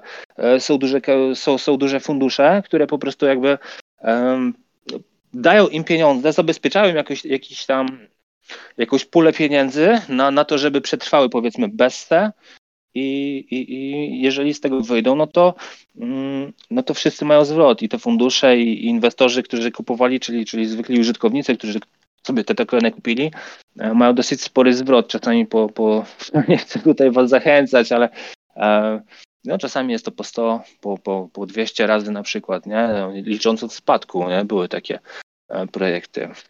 No, No, na przykład na przykład, nie wiem, w 2000, pod koniec 2020 kupić, nie wiem, Dogecoina za 1000 dolarów przykładowo i Z Dogecoinem to jest inna historia trochę, bo, bo tutaj dużo Elon Musk namieszał i on to Wiesz, to Myślę, może że trochę celowo słaby, to robił, słaby ale no. przykład, ale, ale na przykład jakby wziąć tak, że tak powiem innego psa, czyli na przykład Shibu, Shi- Shibu Shi, e, też taka, tak, też to jest kryptowaluta dość podobna co Dogecoin, bo ma psa w logu, no i jakby na przykład tak, nie wiem, zain, zain, zain, zainwestować w niego, nie wiem, pod koniec 2020 roku ileś tam, to tak ostatnio liczyłem, że, że tak mniej więcej na początku e, tego roku byśmy mieli dość niezły zwrot. Około 45 tak, tak, razy. wiesz, nikt, nikt, nie wie, nikt nie wie ile, e, wiesz, nikt nie wie ile to podskoczy, nikt nie wie jaka kryptowaluta podskoczy, a któraś na pewno. I e, no wiesz, to jest takie też trochę granie, wiesz, jakby na loterii. Nie polecam walenia, e, znaczy wkładania pieniędzy w, w Dogecoina czy, czy w Shiba Inu, bo to nie wiadomo, czy to kiedykolwiek odbije. Na dobrą sprawę za tym nie stoi żadna technologia. Mm, To Prawda? jest No taki bo, memiczny coin, nie? no dokładnie, może pójdzie, a może nie. To jest, to jest czysta, czysta, czysta ruletka. E, Ja bardziej mówiłem o jakichś takich, e, wiesz, technologicznych projektach, które chcą coś wnosić do, do świata informatyki, m, do świata kryptowalut, wiesz, e, w ogóle do świata, nie? Do, do świata biznesu też. Mm, No, możemy w sumie to- przytoczyć jakieś tam, możemy w sumie przytoczyć jakieś tam konkretne projekty. Pewnie na myśli się nazywa Polka. Na myśl. W sumie mi też No na, tak na, Polka... Polsce, na, Pol, na Polsce DOT są bardzo innowacyjne projekty akurat. Ja osobiście w nie inwestuję. Nie będę mówił jakie, bo nie chcę, żebyście się sugerowali też. Um, wiadomo, każdy, e, każdy ma tam swoją głowę. Ale em, tak, na Polsce DOT są bardzo innowacyjne projekty. Jeżeli chcecie, to zróbcie sobie sami research i mm, no w zasadzie tak jak podejrzewam, ja nie mówię, że tak będzie, ale to jest moje osobiste zdanie i ja nie jestem żadnym tutaj do- doradcą inwestycyjnym, ale no, z tego co ja obserwowałem, no to em, na, na Polsce DOT mi się wydaje, że są na, to jest na tyle fajny, e, na tyle fajny w ogóle blockchain, że można tam daje, daje dużo więcej możliwości i, i, to jest e, w zasadzie blockchain, który dopiero startuje. Tam teraz są licytacje na, na konkretne projekty. E, Te projekty jeszcze nie są w większości gotowe, mm, ale nie mają gotowych produktów, o tak powiem, e, ale jak te produkty będą gotowe, to będą jak grzyby po deszczu wyrastały i a w zasadzie Polkadot jest o tyle specyficzna, że tam są mm, parachainy, czyli w zasadzie możesz sobie podpiąć e, Bitcoina e, na Polkadot jako, jako, jako taki sidechain i one między sobą są połączone, czyli mm, no to jeszcze jest to ciekawa sprawa, możesz prze- przesyłać na przykład dane e, pomiędzy jednym blockchainem a drugim i to już w zasadzie bardziej działa jak baza danych, jest to już to bardziej zaawansowane i, i technologicznie bardzo bardzo no, do- dodaje dużą wartość po prostu technologiczną do, do świata kryptowalut. Z tym, że to nie jest jeszcze gotowy, mm, gotowy, gotowy blockchain, to nie są gotowe projekty, i, ale podejrzewam, że będzie to coś na tyle rewolucyjnego, jak Ethereum było w, w tam w, w 2017-2018 roku, nie? że e, te projekty, które tam były na, na Ethereum, to mm, no niezła pompa na to była, po prostu mówiąc kolokwialnie i tam po, powzrastały o na przykład o 100 czy 1000 razy, nie? Oczywiście nie z każdym projektem tak będzie, no ale warto po prostu zrobić własny research, moim zdaniem, i warto inwestować też w, w jakieś tam, oczywiście po, po, po, mm, po, mocnym zastanowieniu się i przeliczeniu sobie wa- wad i zalet, no to warto inwestować w, w Polkę, bo to jest też przyszłość, jeżeli chodzi o informatykę, jeżeli chodzi o finanse, jeżeli chodzi o, o w ogóle e, kryptowaluty też. No, w sumie tak może bardziej sięgnąć do podstaw, jeżeli chodzi o Polkę, tak w powiedziałeś dużo takich, dużo takich e, mm, e, informacji na jej temat, ale jakby tak powiedzieć prościej, podstawo, w podstawowym formacie, no to tak Polka e, DOT jest właśnie nowym projektem dość e, i właśnie jest no dość rewolucyjny, tak, bo wprowadza po prostu dużo dużo innych rozwiązań z, z kryptowalutami i Web3, tak? W, ym, z tego co kojarzę, to w 2021 roku był taki trochę z nią e, przypał, a mianowicie był Sell the News, nie? czyli w związku tam z uruchomieniem akcji e, No bo- trochę został zmieciony, więc tylko na chwilę, ale to taki fakt. No nie? tam jeszcze była de dewaluacja, nie? Też, też była tej, tej Polki. No i to jest też oficjalnie pierwszy tam właśnie z Parachainów, jak powsta, jak, po- jak wspomniałeś. Tylko, że ten taki prawdziwy początek tej sieci jakoś dopiero działa od niedawna, nie bodajże od sty- stycznia, lutego. Mm, No i takie właśnie większe projekty, jak nie wiem, Akala, Moonbeam, Astar, no to już właśnie dość wysoka półka. I no, i nikt się nie powinien w sumie też zdziwić, że trafią zapewne do top 100 pod względem No kapitalizacji. na 100%, na 100% moim zdaniem, tak. Moonbeam w ogóle, w ogóle to jest, wiesz, no bo na Ethereum smart kontrakty robi Ethereum, nie?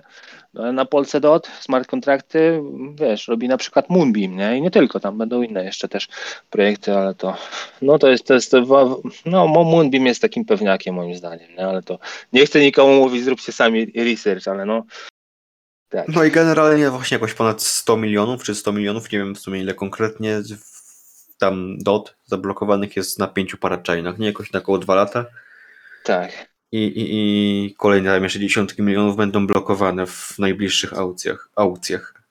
No i Ale ge- generalnie jeszcze, jeszcze jeżeli chodzi o Polkadot, powiem, w Polkadot nie warto inwestować, w, żeby wkładać w nią pieniądze, a, no bo jej dochodzi chyba 10% rocznie, nie? czyli 10% ca- całego i tam nie ma limitu też na to, nie? Czyli, czyli można powiedzieć, że inflacja na Polkadot jest 10%, a więc jeżeli sobie chcecie kupić e, Polkadot, żeby to trzymać, to wrzucić sobie na stejka e, z jakimś wysokim procentem, e, no bo e, Polkadot jest e, taką kryptowalutą, że nagradzają cię za trzymanie na stejku, ale jeżeli chcesz sobie to trzymać tak o w portfelu i, i nie masz tego wrzuconego na procent, to no to będziesz tracił, nie? Dosyć dużo. No i też, też, też można tutaj powiedzieć, że uruchomienie tych parachainów to kolejne też e, uszczuplenie trochę, trochę Polkadot i tego Relay Chain Polkadot, jak to tam się nazywa. Bo na przykład Alcala czy pa, pa, Parallel to na przykład właśnie projekty DeFi, nie? w którym jeden, no. no, jeden, jednym z głównych używanych właśnie aktywów to będzie DOT, nie? A, nie, no okej, no. No tak, tak. No ale wiesz, to jest, e, ten DOT jest właśnie po to, żeby płacić e, gas fee tak zwane, czyli mm, no, czyli e, prowizje za smart kontrakty, które tam są nie? No, na tej sieci, czy na jakichś tam poszczególnych projektach. Jeszcze tutaj myślę, że można powiedzieć o czymś takim wartym uwagi. Mi jeszcze na myśl przychodzi Kusama. Tak, no Kusama jest takim e, no nie do końca, ale testowy można powiedzieć. E, te, testują tam swoje projekty, e, te wszystkie, testują swoje, swoje rozwiązania, te wszystkie projekty, które wchodzą na Polkadot, to zazwyczaj zaczynają od Kusamy, nie? No, to jest dość taki bliźniaczy, bliźniaczy projekt, tylko że ró- ró- różnią ich różnice, nie? Tak, Szybkość tak. działania, podaż i przeznaczenie. Bardziej właśnie Kusama jest takim projektem społecznościowym, gdzie to jest właśnie ryzykowna platforma dla eksperymentów, nie? I właśnie nawet ma taki większy, krótkoterminowy potencjał niż Polkadot. Tak, ale jakby nie było, jakby nie było, to Kusama jest w tym momencie bardziej rozwinięta niż, niż Polkadot, no bo ile już mamy, e, mamy aukcji, chyba tam już chyba 40 aukcja idzie, nie? Na- No Kusama gdzieś tak? działa na 30 parachainach y, aukcyjnych jakoś właśnie w, tym, w tym miesiącu. No, no, no, 30-40 około. No, No, a Polka ma jakoś 10? 10 coś takiego, nie? No dopiero się tam zaczęły, zaczęły licytacje na Polsce i, i ten. No, to jest No, tylko że, że projekty Kusamy rozwijają się już i testują już od wielu miesięcy, gdy tam Polka dopiero zaczyna. Ale to są te same projekty, one mają, wiesz, tam jakieś tam swoje, e, swoje, wiesz, e, testowe rozwiązania, które prawdopodobnie tam zostaną, a może też i nie, no bo wiesz, tam trzeba co, co, co roku licytować, nie, te, te parachainy na Kusamie, więc niektóre pewnie się zachowają, a niektóre, niektóre odpadną. Więc, e, no.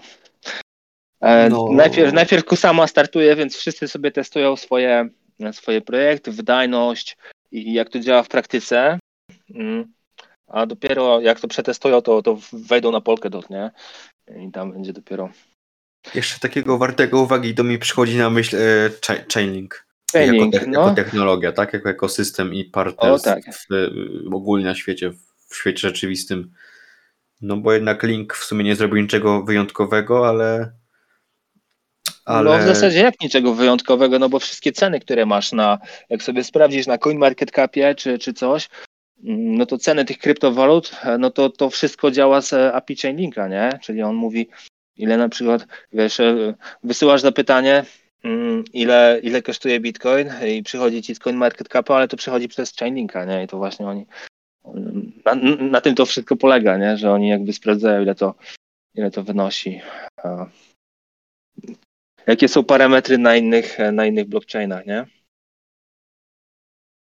no, podobno najbardziej właśnie rewolucyjny to będzie ten staking, nie link, ale nawet jak się w sumie nie, nie, nie doczekamy go, bo powodów jest wiele i trochę tam ich team e, na ten temat mówił, no to i tak myślę, że warto się przyjrzeć temu. Bo jest to dość ciekawe rozwiązanie samo w sobie jako technologia po prostu. Ciekawe, prawda, prawda. No i to jest jakby Oracle pierwszej generacji, nie? Że, że jak no, że po prostu dostajesz od nich feeda z ceną jakiejś tam kryptowaluty, nie?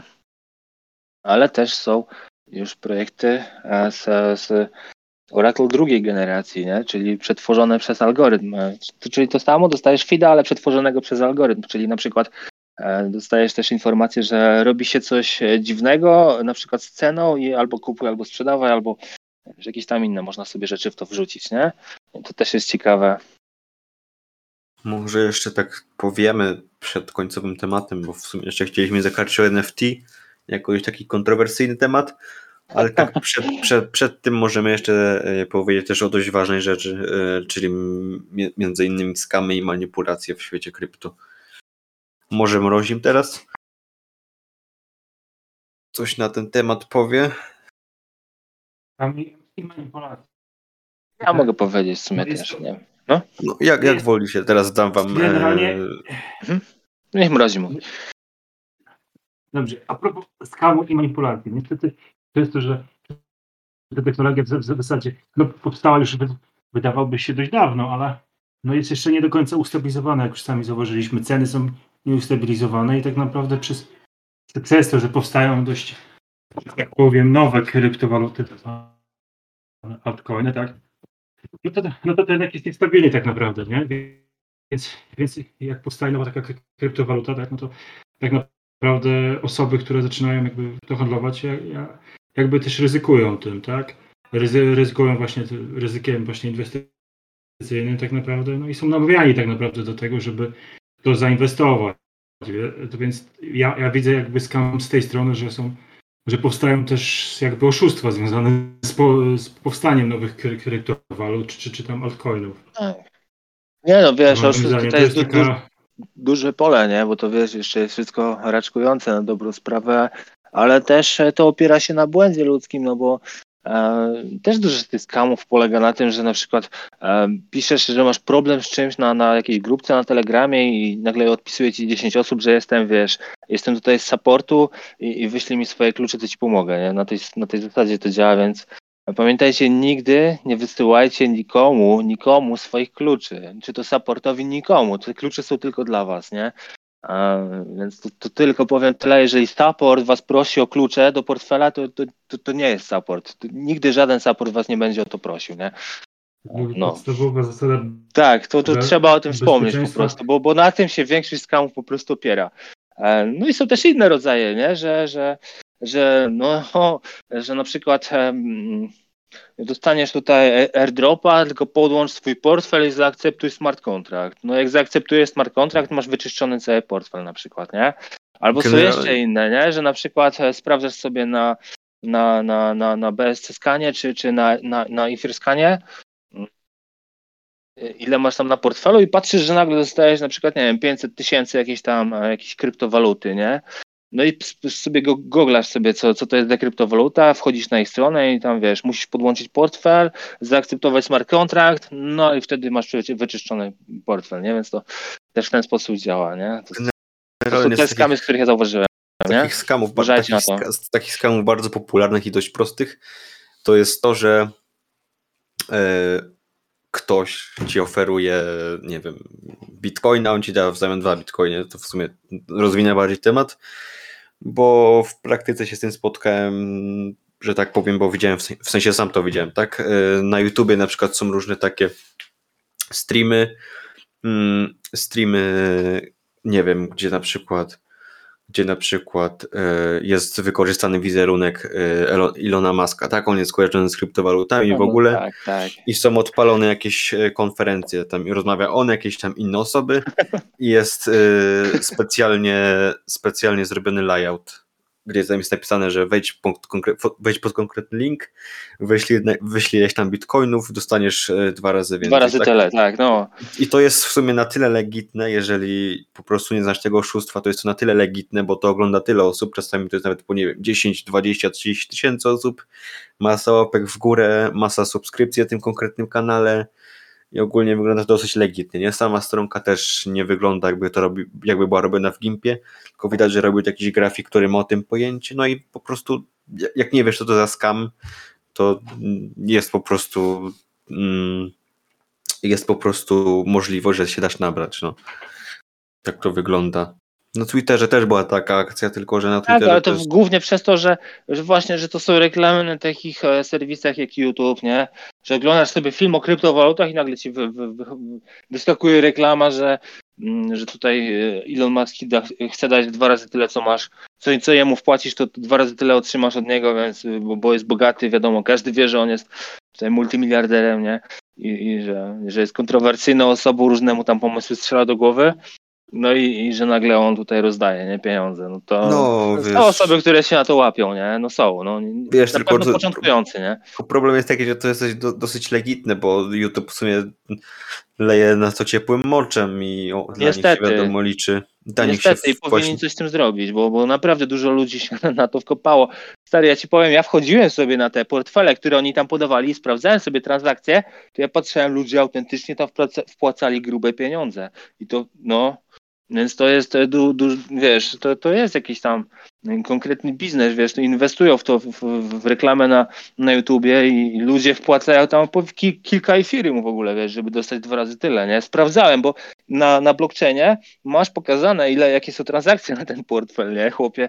I powiem ci, że no, ja byłem przerażony, bo widziałem, że tam, e, nie wiem, po, po 5, po 10 efir, jak ktoś potrafił, potrafił wpłacić, nie? W nadziei, że zyska dwa razy tyle, wiesz, to w tym dla niektórych oszczędności całego życia, nie?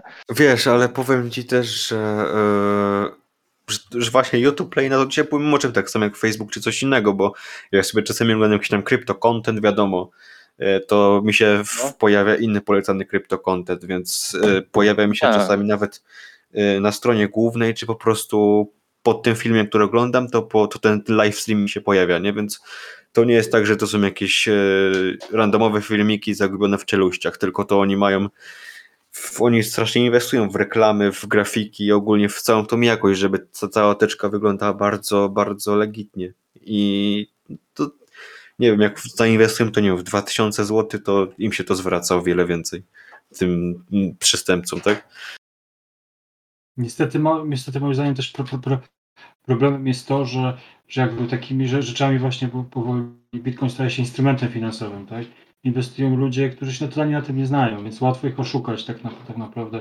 Już pomijając to, że jest scam, ale też łatwo ich oszukać na przykład na tym, że na przykład na stopie zwrotu czy na innych rzeczach, które się, oni totalnie się nie, nie orientują, pokażą jakieś proste schematy i on myśli, że, że złapał Pana Boga za, po prostu za nogi, tak? A, no tak naprawdę to jest jedynie wielkie oszustwo finansowe. Przecież oszustwa finansowe są z nami, że tak powiem, już od dawna. Mieliśmy piramidy Ponziego, teraz mamy oszustwa na bitcoinach, na różnych inwestycjach.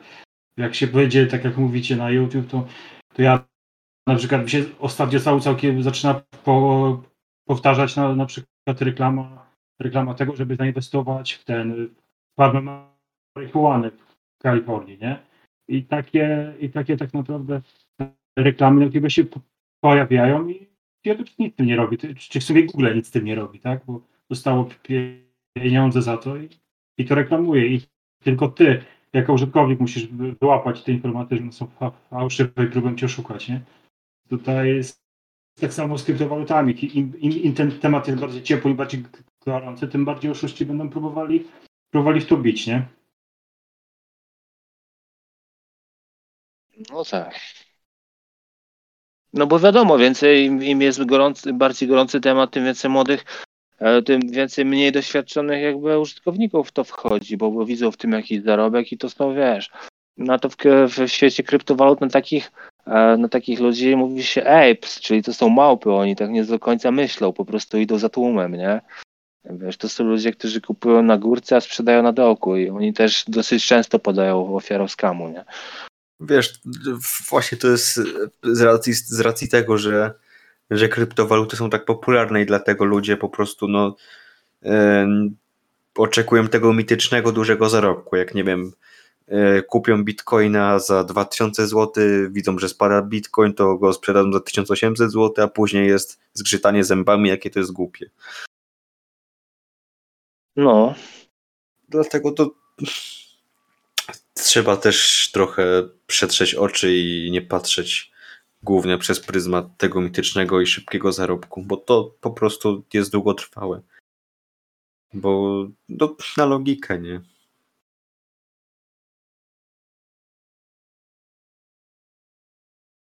Ale co, jak, jak, jak, takimi skamami możemy y, zapobiec? Przed takimi skamami? Jakieś tam konkretne rady macie, macie, macie może?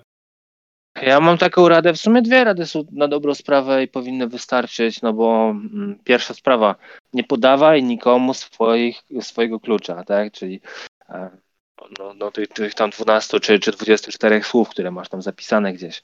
Nikomu, czy supportowi, czy Ilonu, Ilonowi Maskowi, nikomu tego nie podajcie. Zupełnie to będzie ok. A druga sprawa, nie podłączajcie swojego portfela pod jakieś szemrane strony, tak, jakieś tam z, z domenami X, Y, Z. Jeżeli, jeżeli już podłączacie Metamaska swojego, no to pod jakieś zaufane, jakieś, e, jakieś tam e, DAO, jakim jest na przykład Mantra DAO, czy, czy jakieś inne, tak? E, jeżeli tam wrzucacie na przykład swoje tokeny na stake'a, no to, to, to, najpierw zróbcie, zanim podłączycie gdziekolwiek portfel, to zróbcie research do, do co to jest za strona, do której podłączacie, czy ona jest znana i, i, i, na przykład w, w rankingu Alexa jak ona wypada i czy w ogóle ktokolwiek o nie słyszał, bo jeżeli podłączycie pod coś, co jest zupełnie nieznane, to może to, no, no liczcie się z tym po prostu, że pieniądze będą, e, no, że pieniądze po prostu z waszego portfela zostaną wyprowadzone. I w sumie to są dwie opcje na scam i tak naprawdę chyba nie ma innych, nie? No zawsze no, trzeba no, no są jeszcze takie, wiesz, nie? projekty są giełdy. jeszcze takie, tak, są jeszcze takie typowo na, mm, tak jak, tak jak te, te, reklamy na YouTubie, nie? To są, co coś zachęcają, że ci wpłacimy tyle.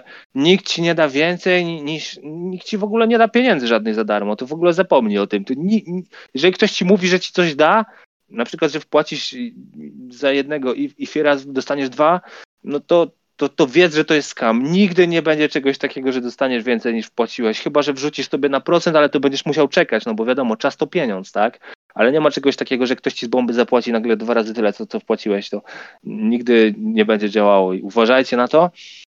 Uważajcie, gdy portfele podłączacie i, i nie podawajcie nikomu swojego Wiesz, po prostu soc socjotechnika, to, to, to wiesz, tak. mimo że ludzie sobie obiecują, że nigdy się nie dadzą okraść, nie, nic nigdzie nie wpłacą, to w sumie z, w czas to weryfikuje, nie? I ludzie po prostu się zwodzą szybkim zarobkiem, który później ma swoje konsekwencje. No ale tak jak wspomniałeś, nie, żeby po prostu sprawdzać projekty, czy tam różne giełdy, bo jak nie słyszeliśmy o, o nie wiem, jakiś tam e, giełdzie, która nam wyskakuje na YouTubie w reklamie, to po prostu trzeba zrobić research pod kątem, czy by jakieś, jakieś czy, by, czy, czy kiedykolwiek po prostu e, były związane z jakimikolwiek, nie wiem, oszustwami, czy na przykład użytkownicy się skarżą o płynność w wypłatach i tak dalej. Często to są, wiesz, jakieś strony postawione tak na szybko na tanich domenach i w zasadzie no na, na przykład, jak wspomniałeś, na, na przykład wchodzisz, tak, wchodzisz na przykład sobie na, na, na jakąś stronę giełdy i wszystko ci wygląda legitnie, niby mają certyfikaty od jakichś tam instytucji finansowych, no ale no ale na dobrą sprawę to, są strony, jak wrzucisz sobie w Google, że to, to ci w ogóle Google ci nie zwraca praktycznie informacji o tej stronie, więc, więc to jest scam. Więc te wszystkie jakieś tam certyfikaty są fejkowe, które jakieś instytucje przyznały. Jest, jest też taki scam na przykład, że podłączasz sobie e, podłączasz sobie e,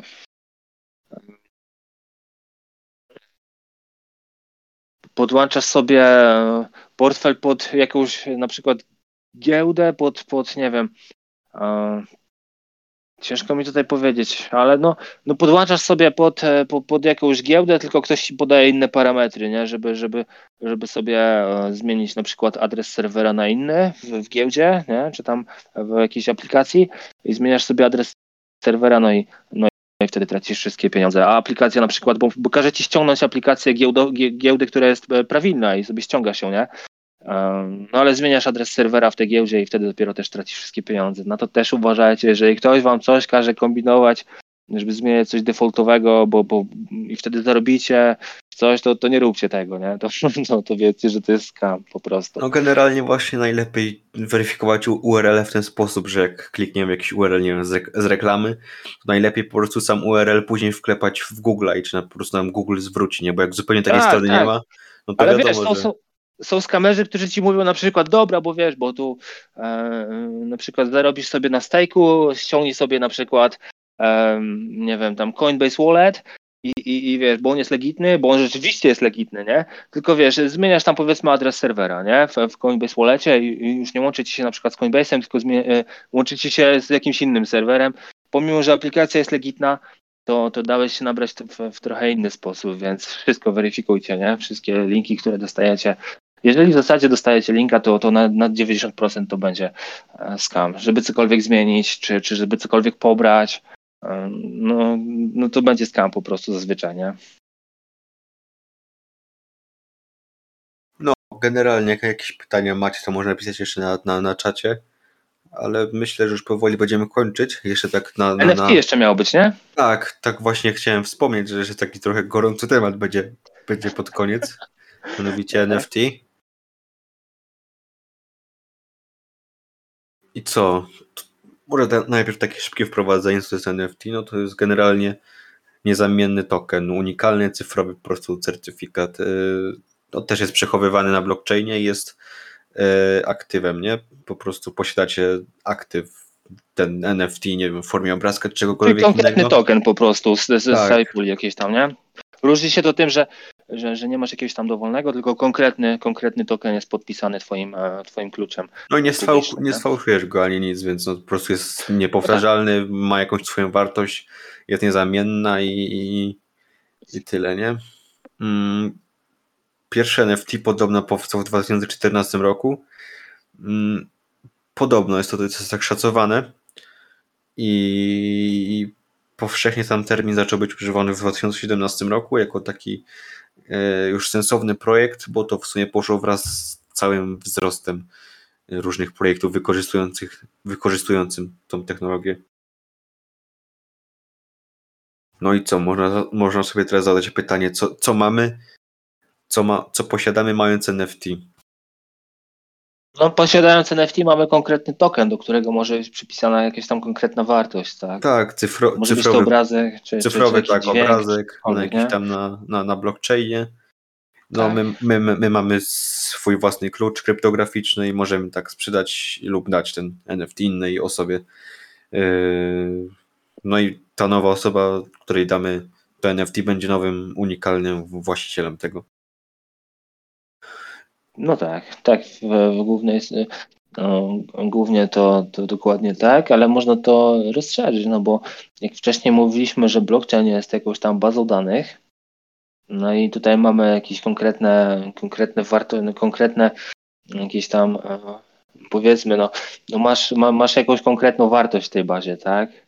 I, i, i, i możesz to odnieść do innych, e, do innych jakby dziedzin, poza kryptowalutą w informatyce.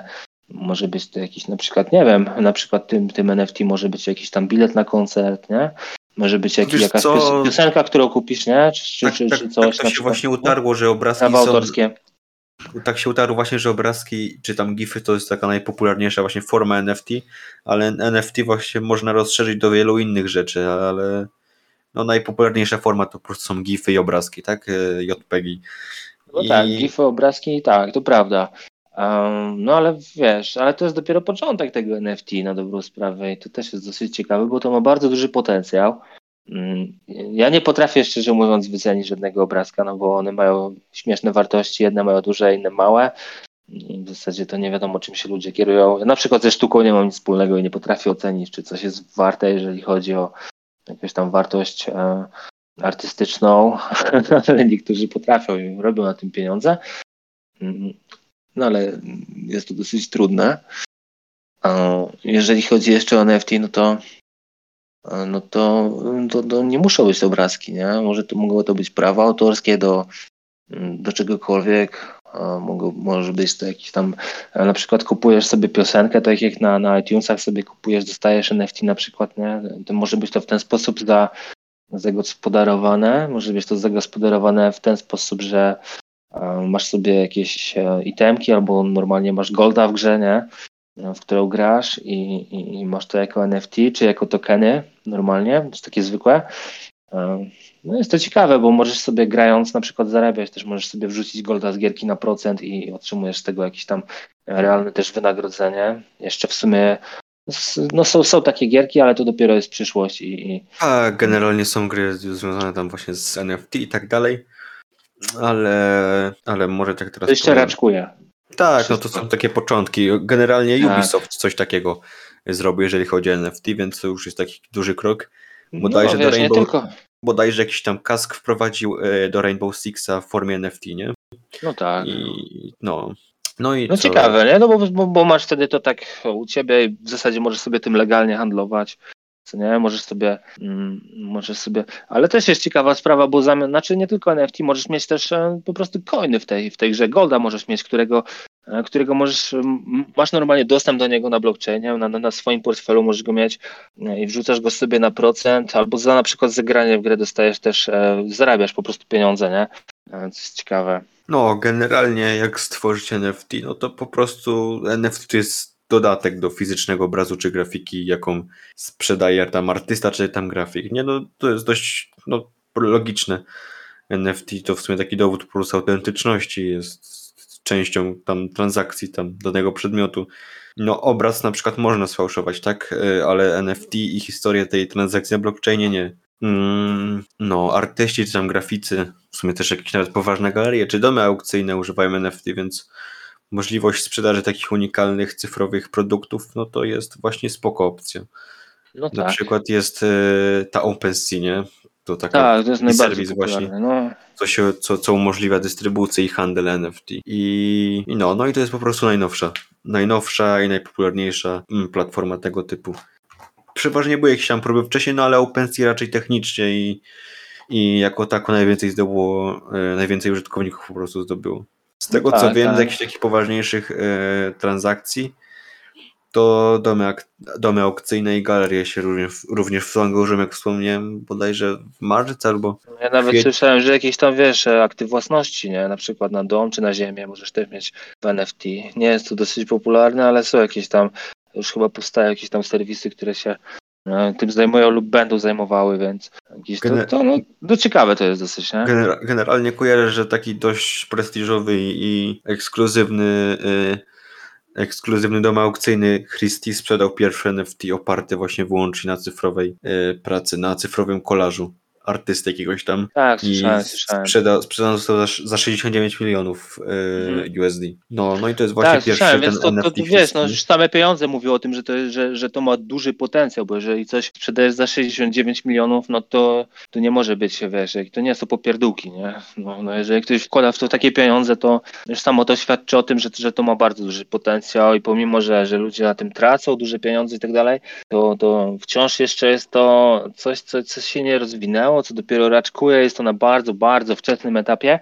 Dopiero poznamy, mm, co to jest NFT w, w najbliższych latach albo w najbliższej dekadzie. Tak mi się wydaje, bo tutaj pomysłów może być, no wiesz, no sky's the limit tak naprawdę, nie? Wszystko możesz to, w to upakować. Więc na razie, na razie to tam, wiesz, te NFT to są takie, wiesz, że zachęcają, gdzieś są skamy, to jest najpopularniejsze, ale mimo wszystko to ma też bardzo, bardzo dużo plusów. No i sam fakt, że coś poszło za te 69 milionów, no to, e, to znaczy, że, no, że NFT jest czymś poważnym po prostu. Nie? No, generalnie Przynajmniej właśnie też będzie, wspomina- że potencjał jest tym duży naprawdę. No. Też jak w sumie wspominaliśmy, że ten, ten, ten, to NFT całe wykracza w sumie poza świat e, sztuki i rozciąga się też na muzykę, na media, na nie jakieś inne marki znane, które oferują zupełnie jakieś tam inne produkty. No i NFT właśnie obejmuje to wszystko, jak mówię, tam obrazy, piosenki, klipy czy, czy, czy tego typu rzeczy. Też słyszałem, że są duże kwoty płacone za, yy, za nagłówki gazet. Nie wiem, czy słyszałeś o tym. Nie, w ogóle w NFT mało siedzę, bo, bo to nie jest coś, na czym ja mogę ani zarobić, ani to nie jest coś, co, co ja potrafię ogarnąć, bo mój umysł nie, nie myśli w tych kategoriach, powiem ci. Ja nie potrafię wycenić tego, co, co póki co, te obrazki, jakieś tam nagłówki, to nie potrafię po prostu dać jakiejś realnej wartości temu NFT. Nie, nie mam duszy artysty zupełnie. I No generalnie na przykład wiesz, pierwszy chodzi, obrazek... nie? Ja zupełnie pierwszej- pragmatycznie do tego myślę i dla mnie to jest, wiesz, a dla mnie to jest jakaś abstrakcja po prostu. Wiesz co, ja ci powiem, że też się NFT nie, nie interesuje, w sensie nie inwestuję żadnych pieniędzy w to, ale sama technologia i sam, sam, sam No wpływ tak. tego mnie interesuje na to. Tak, tu się zgodzę. Technologia, tak, jest bardzo obiecująca. Ja mm, powiedzmy, czekam z, z, z na, w napięciu, jak to się rozwinie. No ale to jeszcze potrzeba do, do, no, dosyć dużo czasu, żeby to, żeby to Ja wszystko się pod- rozwinęło, ale na pewno, na pewno NFT nie zginie, to tyle ci powiem i tam dużo więcej rzeczy dojdzie niż, niż tylko obrazki. Właśnie tak pod koniec zeszłego roku w obrazek pierwszej testowej strony Wikipedii został e, sprzedany za 750 tysięcy, bo ten, ten, ta, to, ta strona była też testowa, napisana przez e, współzałożyciela Wikipedii. Ja w sumie też- mam jeszcze jeden temat, który możemy poruszyć odnośnie kryptowalut, a którego nie poruszyliśmy. Jest to CBDC. Nie wiem, czy słyszałeś, czy nie. E, C, C, CBDC? No, Nie słyszałem, o dziwo. No to w, w, wpisz w Google'ach i, rozwiń, rozwiń nazwę, bo ja nie chcę przekręcić, ale zaraz opowiem o co chodzi też. No, widzę tutaj mniej więcej, co tutaj y, się dzieje. Wygląda dość ciekawie. Dość ciekawie, ale też są, też są em, zagrożenia z tym związane, nie? No bo, no bo to jest cyfrowa waluta, tak? Cyfrowy dolar czy cyfrowy e, yuan. Też będzie pewnie cyfrowa złotówka. W zasadzie no są, są pomysły, a w- no w sumie to już jest pewnik, no bo Chiny już nad tym e, prowadzą bardzo zaawansowane badania, znaczy no, bardzo zaawansowane testy i w zasadzie chcą zastąpić swoją walutę, którą jest yuan, e, chcą zastąpić swoim CBDC, czyli cyfrową walutą, cy- cyfrowym yuanem. I e, tak samo e, Stany Zjednoczone chcą wprowadzać cyfrowego dolara. E, No i tutaj trwa wyścig, które państwo wprowadzi pierwszy, pierwsze CBDC i to przetestują, bo no wiadomo, dużo testów musi być. To będzie być może główna waluta, którą będzie się przyszły świat rozliczał, na przykład za ropę, czy za jakieś tam surowce, czy za coś, nie?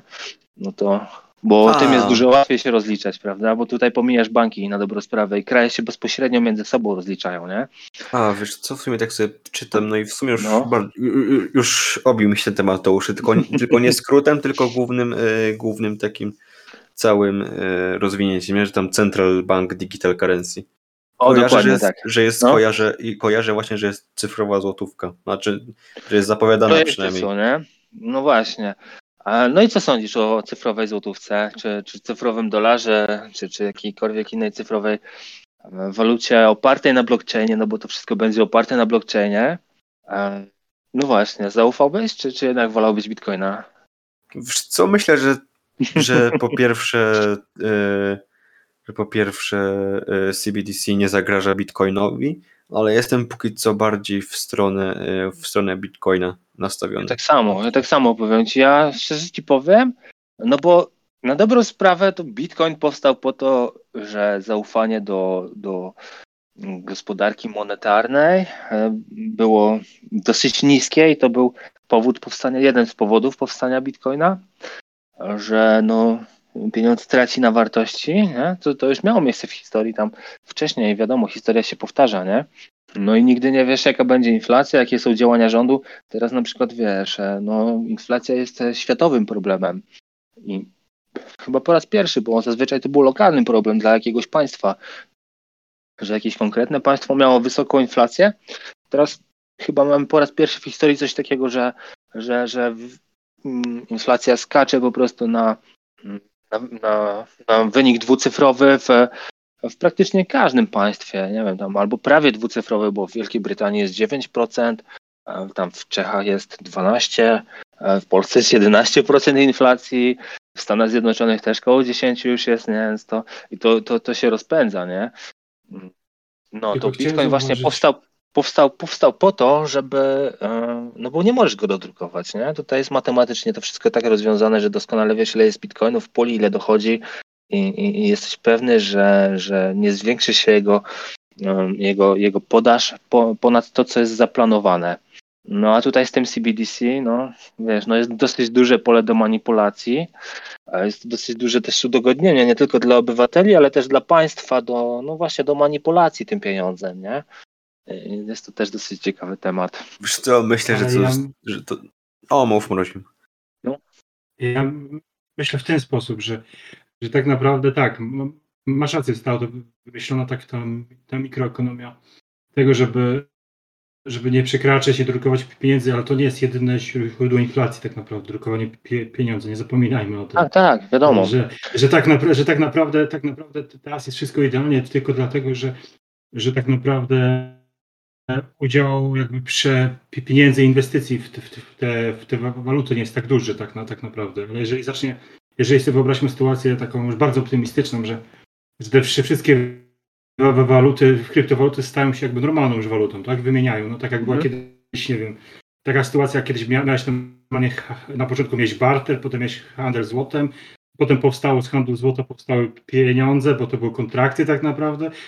I teraz zobaczmy sobie, że mamy następną rewolucję, tak? czyli przestajemy używać papierowych pieniędzy, zaczynamy używać cyfrowych pieniędzy, nie? które są odpowiednikiem, które odpowiednio tam się prze, przeliczają. To w pewnym momencie mam, mam wrażenie, że, że znowu dojdziemy do etapu po prostu inflacji, ale na walucie cyfrowej. Pomimo tego, Tak, że nie będziemy No, dokładnie zwiększać, tak. że nie będziemy zwiększać i tak naprawdę i w pewnym momencie ktoś twierdzi, zobacz, zobacz jak było ze złotem, nie? Złoto tak naprawdę było kiedyś świetną walutą z tego powodu, że właśnie było go mało, więc tak naprawdę to nie rosło, nie? Że, że, że nie rosło ile złota. Zło- Ilość złota na ziemi jest określona, nie? Jest jakiś Tak. górny pułap, nie? W przypadku No tak. takich drobnych kruszców. Tak, tak, tak, tak, tak, takie samo założenie jest przy kryptowalucie tutaj, nie? Że, że, że powyżej czegoś nie wyskoczysz, tak? Że masz jakiś limit górny. Ale, ale mam wrażenie, że jeżeli to będzie bardziej popularne, to, to to ograniczenie zostanie zniesione. To, tak, to taka moja, takie moje Znaczy, przewidywanie. ja ci powiem tak, jeżeli zostanie to, wiesz, to CBDC wprowadzone w jakimkolwiek państwie, to zostanie wprowadzone bez limitu, to ja ci powiem, nie? Że tam nie będziesz miał, że to będzie tam tak jak przy Bitcoinie 21 milionów i, i, i wiesz, i odcinamy, tylko po prostu będzie to o tyle, wiesz, no bo y, wi- wiadomo, jeżeli rząd coś wprowadza, no to chce mieć nad tym całkowitą kontrolę, więc to oni będą już decydować, wiesz, no bo, no, no bo jak to tak, no, no jakiś tam limit, wiesz, my, my, my musimy nad tym decydować, to jest coś tego typu, nie, że, że, że jeżeli potrzeba na przykład, no bo oni też tym dodrukiem sterują, e, sterują, sterują sy- sytuacją gospodarczą, tak na dobrą sprawę też, nie, mogą sobie ileś tam dodrukować, mogą też ileś tam skasować, też wiadomo, nie, Wiesz, no Mm. i, i no, może... chcą mieć całkowitą kontrolę, no bo to wiesz, należy Jest do państwa, tak? To jest środek płatniczy i no. I chcą Ale mieć to, to jest tak- dużo łatwiejsze. Ale może przyjść do takiej sytuacji, że skoro, skoro już państwa zaczynają tu inwestować, zaczynają się tym interesować, tak, to może dojść do takiej sytuacji takiej, że, że, że po- powstał Bitcoin, powstał, powstały inne kryptowaluty, oni stwierdzą, no tutaj macie nasze rozwiązania, dlaczego nie stosujecie naszych rozwiązań? One są uwarunkowane pra- prawnie. Ktoś stwierdzi mądrze, no to po co mamy tę prywatną walutę i po prostu ją zalegalizujemy. Może też do, dojść do takiej sytuacji. Tak, ale wiesz co, na przykład, bo mo, mo, może być tak, że, że dostaniesz po prostu, mm, no wiesz, no, no jeżeli będzie, będzie zalegalizowany to CBDC, no to na Mhm. przykład e, masz portfel, nie masz 18 lat, alkoholu nie kupisz w sklepie, nie? No bo wiesz, tam jakiś, e, jakiś produkt, wiesz o co chodzi, to daje dużo co możliwości, tak, wiesz o co chodzi, nie? E, No bo wiesz, coś tam jest oznaczone, jak kupujesz, że, że wiesz, jest jakoś tam of- oflagowane, no i nie masz 18 lat, nie zapłacisz, nie? Wiesz, po twoim portfelu to e, będzie na przykład e, weryfikowane, no ale też może być na przykład, że, że, że, że państwa już widzą w Bitcoinie zagrożenie, banują. Bitcoina, wiadomo, walczą, walczą z nim, no bo to jest zagrożenie też, to jest konkurencja dla, dla ich waluty. No ale jeżeli wprowadzą CBDC, no to na przykład już na giełdach nie kupisz za, za, za, za, mm, za CBDC, nie kupisz Bitcoina, nie? Albo kupisz po jakimś, e, wiesz, e, ku- kursie, przy którym prowizja dla państwa jest, e, nie wiem, no 50% na przykład, nie? Albo więcej. I i w ten sposób, nie? Wiesz, to można do, dowolnie rozwiązać. Zagrożenia są duże, są duże korzyści i są duże zagrożenia. Ale powiem ci, że jeżeli, jeżeli państwo ci mm, tutaj wprowadza coś takiego, to na pewno nie z korzyścią dla obywatela, tylko z korzyścią dla siebie, nie?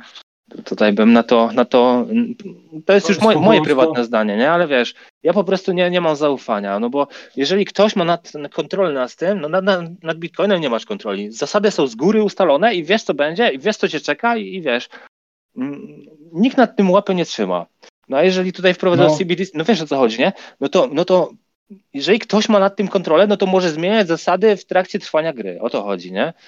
Tutaj też można zmieniać zasady, póki te system jest teoretycznie niestabilny tak. niestety.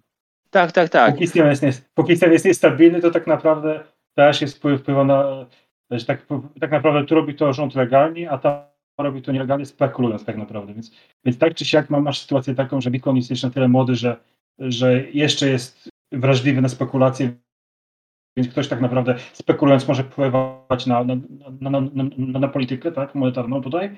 I tak samo tutaj ci państwo wpływa na politykę monetarną w górę właśnie stosując nie wiem, stopy procentowe, stosując inne właśnie niuanse, które powodują, że masz tam zmianę tego stosunku y, podaży do popytu, tak? I, I tak samo tutaj można zrobić z Bitcoinem, odpowiednio manipulując właśnie, właśnie ha- handlem tymi, handlem, handlem właśnie tą walutą, nie? Więc no tak naprawdę to, to moim zdaniem troszeczkę z tym Bitcoinem to też jest taka trochę uda, nie? Że, że, jest, mamy totalną właśnie wolność, bo może się znaleźć podmiot, który, który będzie tym sterował jeszcze cały czas, nie? Tak, można manipulować kursem, ale nie można manipulować ilością, nie? A wiesz, kurs to, to możesz manipulować, wiesz co, bo możesz tym chwilowo zmanipulować, że tak się wyrażę, ale rynek po czasie odbije, jeżeli wiesz, to była manipulacja, nie? I tam na przykład za, za pół roku czy za ileś to no, wrócicie do, do tego samego poziomu, nie? Mm, No bo to na dobrą sprawę nie ustala, nie, nie może ustalić ceny, wiesz, jakiś jeden podmiot. On może tym zmanipulować, ale na chwilę, nie? A przynajmniej to są moje obserwacje i to wiesz, to wraca po, po prostu do, do jakiegoś, wiesz, wywołać panikę na rynku może, ale mm, cena wróci tam do, do, do, do, do konkretnego poziomu, no bo cena zależy od popyty, popytu i podaży, więc jak ta panika minie, no to cena tam się w miarę stabilizuje, nie? I to wiesz, idzie albo w górę, albo, albo w dół, nie? No ale te już na tym straciłeś, a na tym zyskał, więc to też jest takie. Tak, tak, wiesz, no mogą, oczywiście, że tak, że, że właśnie po to się robi, żeby zyskiwać, nie? I, ale to wiesz, to Ale- zyskują, zyskują, no bo, no bo jak to działa? No bo jeżeli ktoś manipuluje rynkiem jest, i, i, i wiesz, pojawia się strach na rynku, e, no to e, ludzie sprzedają tego bitcoina i, i ci, którzy sprzedają, no to na tym tracą, a ci, którzy zmanipulowali je odkupują wtedy od tych, co sprzedali.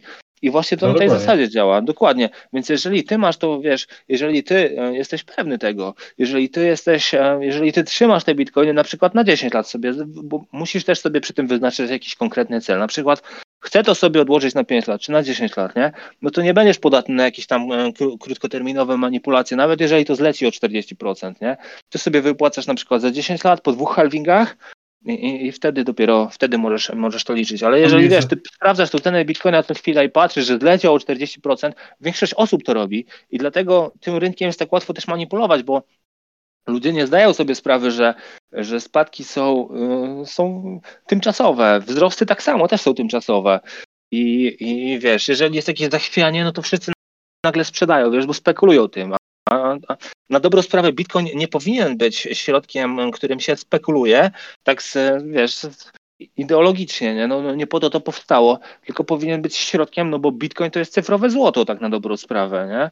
Mm, No i po prostu Ale- powinieneś otrzymać swoje oszczędności na tym, jeżeli to zleci nawet, bo teraz to jest, e, no wiesz, jeszcze niestabilny rynek, nie? Jeżeli to zleci, no to nie powinieneś tego sprzedawać, bo to jest po prostu głupota, to jest zaprzeczenie jakby, jakby mm, idei też Bitcoina, nie? No, jako cyfrowemu złota, no bo złota też nie sprzedajesz, jak zla, zlatuje cena przecież, nie? No, wiesz o co chodzi, nie?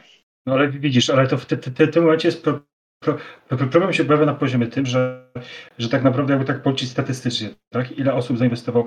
Cho- Chodzi o świadomość, tak? O świadomość tego, co robisz, o świadomość inwestycyjną. Tak sobie policzyć statystycznie, tak? Ile osób tak naprawdę robi to świadomie, a ile robi, handluje właśnie kry- kryptowalutą na, na zasadzie słyszałem, że na tym zarobię i robią to tak nieudolnie, nie?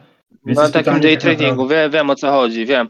No powiem ci, i ci ludzie właśnie co tak robią, to na tym często tracą, nie? No bo, no bo są podatni na manipulację rynku, ale ci wiesz, ho, ho, hodlerzy tak zwani tutaj, nie? Czyli, czyli jeżeli trzymasz to na przykład na ileś czasu, mm, i po prostu nie wypłacasz tego przez określoną ilość czasu, którą sobie tam ustaliłeś, czy to będzie 5 lat, czy 10, no bo, no bo wtedy to dopiero ma sens moim zdaniem, tak? Co najmniej te, te 4-5 lat, żeby Ja ci sobie powiem, podtrzymać. ja ci powiem taką, takiej sytuacji, Mhm. ja ci powiem o takiej sytuacji, która była w polskiej gospodarce kiedyś. Było, nie wiem, czy kojarzycie, była sytuacja z opcjami walutowymi. Dużo firm na- namawiano na to, żeby kupowało opcje walutowe. Potem te opcje walutowe poszły na web, nie? I dużo firm przez to, przez to popadło. A po- powód był po prostu jeden, tak?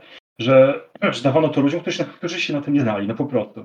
I tak naprawdę firmy też liczyły na to, że będzie szybka, szybka stopa zwrotu i tak dalej, dalej. Tak było, tak było to sprzedawane, nie? I mniej więcej mam wrażenie, że dużo ludzi niestety kryptowaluta została w ten sposób sprzedana, nie? I to może się źle, źle skończyć tak naprawdę, po, potem już nawet marketingowo, bo jak się tyle osób na tym sparzy, nie? I stwierdzi, że no kurde, jestem na tym oszukany. Ktoś mi powiedział, że, że dobrze na tym zarobię, jestem po prostu wydymany, tak? No to, to w, tym, w tym momencie może, no może się okazać nagle, że będzie odwrót od Bitcoina, bo wszyscy stwierdzą, ale to było wielkie oszustwo, nie? No to do, tak, do takiej sytuacji jest może dojść.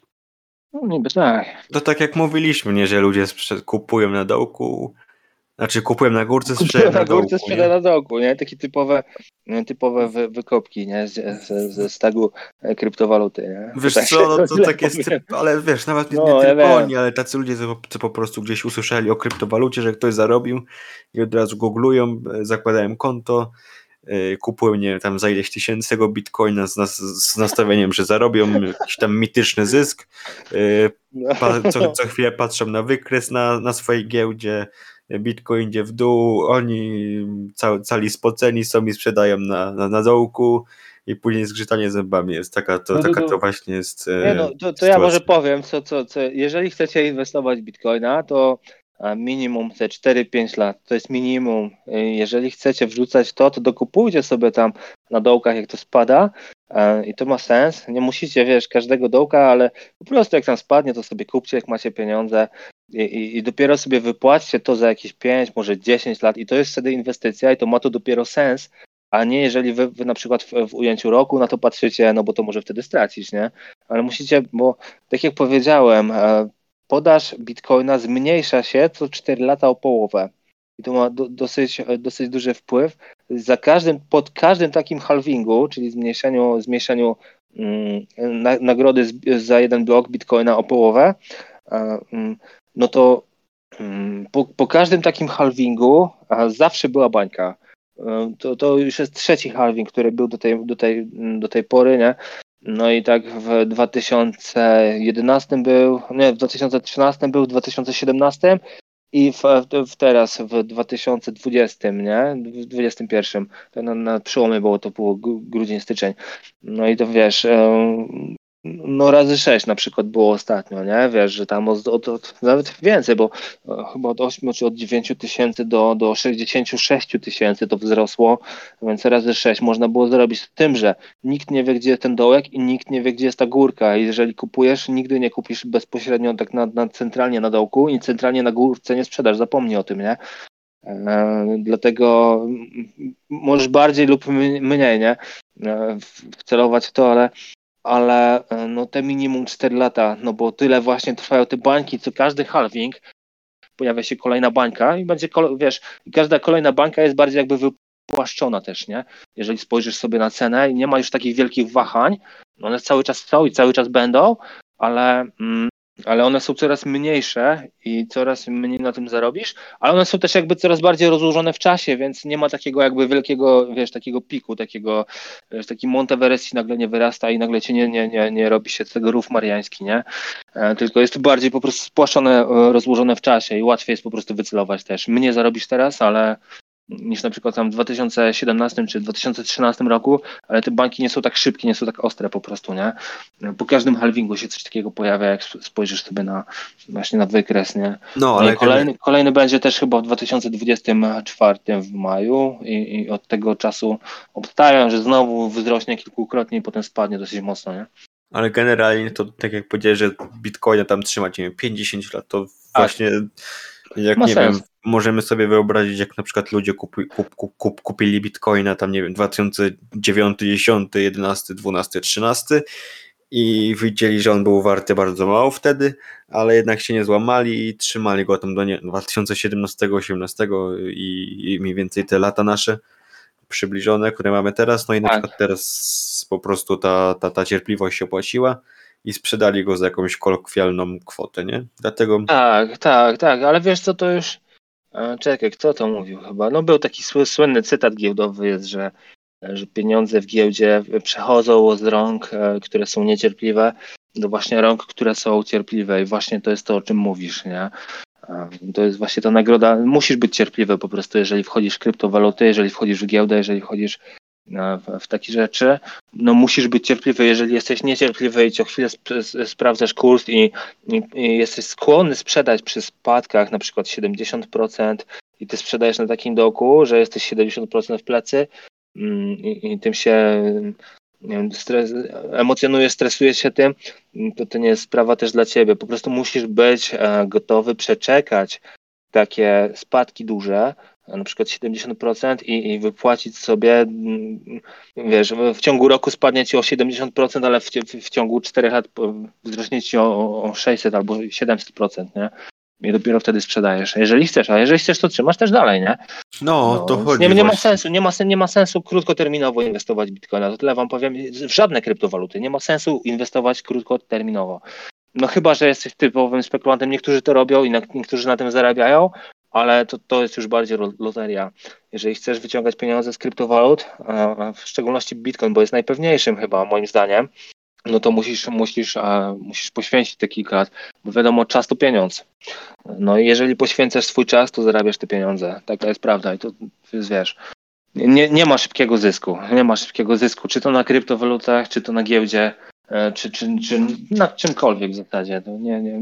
Tak samo jak wrzucasz pieniądze na jakieś obligacje, musisz, musisz zainwestować ten czas, e, żeby wyciągnąć pieniądze, nie? Bo właśnie powtarzam piąty raz, ale czas to pieniądz. No i też generalnie, jak wspomniałeś, że warto sobie jakiś, jakąś tam kwotę bazową taką odłożyć.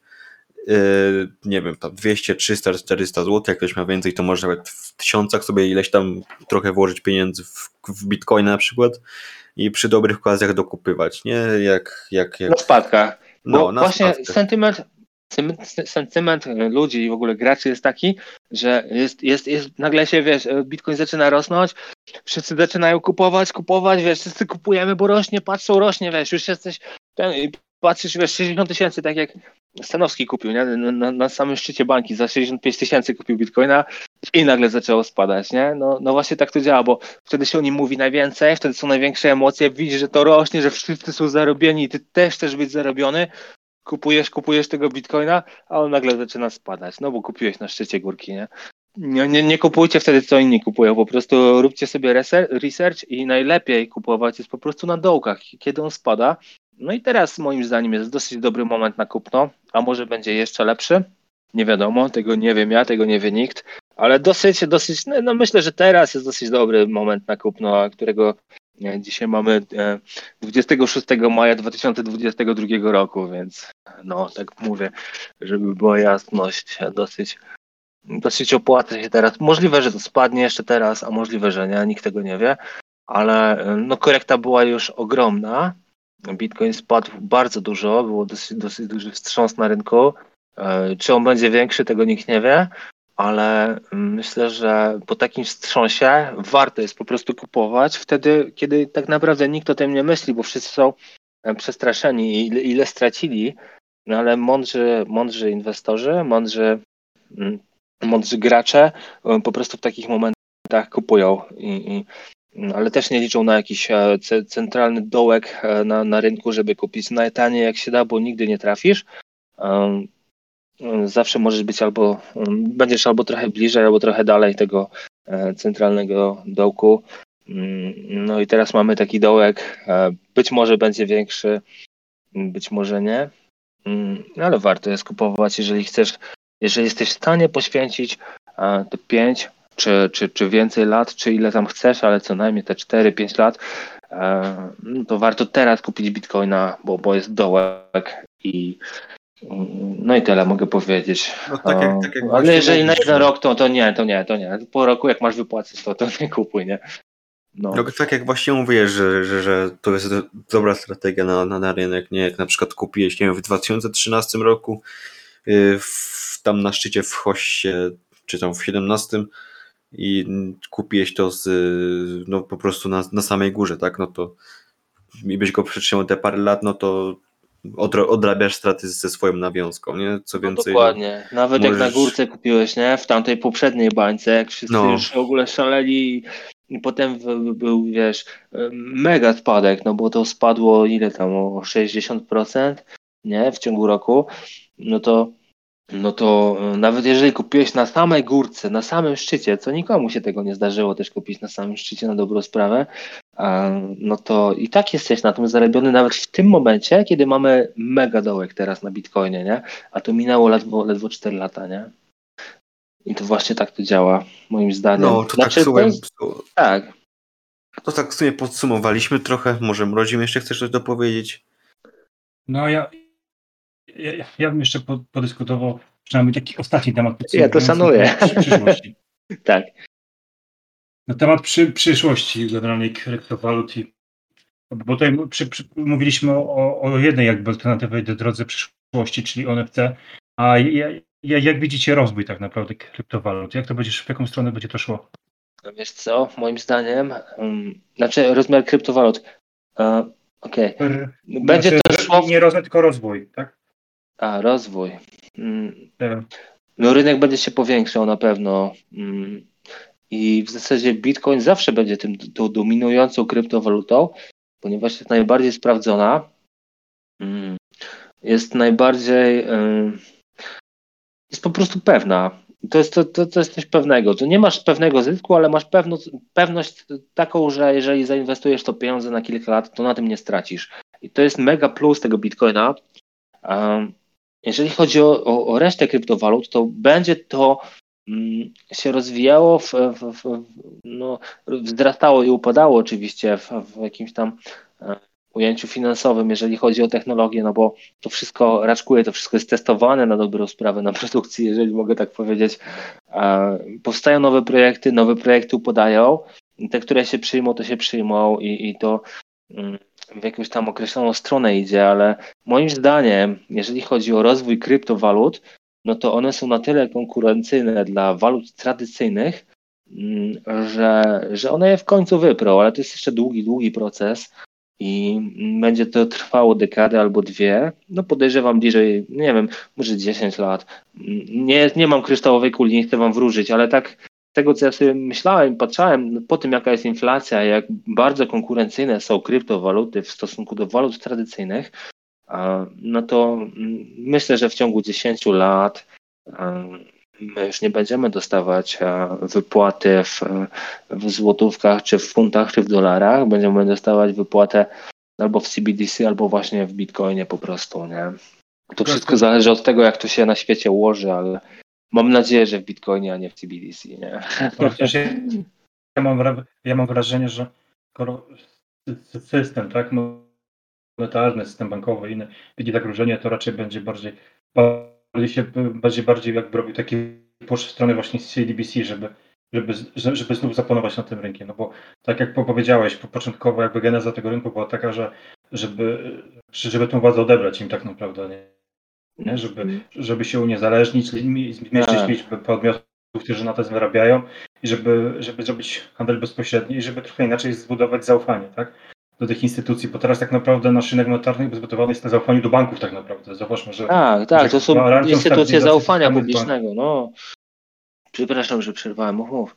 No i wiesz, i, ty- i tak naprawdę w tym momencie powstały instytucje, które na tym zareagowały, zareagowały po prostu grupę pieniądze, nie?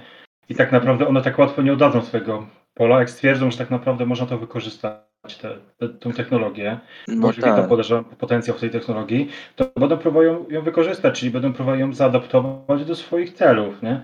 I my, myślę, że taka jest bardziej przy, przyszłość właśnie taka właśnie, że, że będziemy mieli kry- kryptowaluty, ale niestety sterowane znowu przez państwo. Wrócimy do punktu wyjścia. Niestety. powiem ci tak, wiesz, no żeby Bitcoina wyłączyć, to trzeba by było wyłączyć cały internet na dobrą sprawę i zawsze Bitcoin będzie konkurencyjną walutą dla, dla, dla standardowych walut. Tylko czy, tylko wiesz, te, Mhm. tylko czy nie dojdziemy do takiej sytuacji, że nagle przy, przy odpowiednich ograniczeniach pra, prawnych, tak, nie będziesz w stanie jakby za- zamienić tą walutę, którą masz teraz na, na, krypt, y, na kryptowalutę, czy nie, nie będziesz w stanie y, do, wiesz, doinwestowywać tych pieniędzy. Nie no, wiesz, rynek w zawsze się dość dos- dużym czynnikiem jest No, rynek zawsze się dostosuje, zawsze będzie popyt.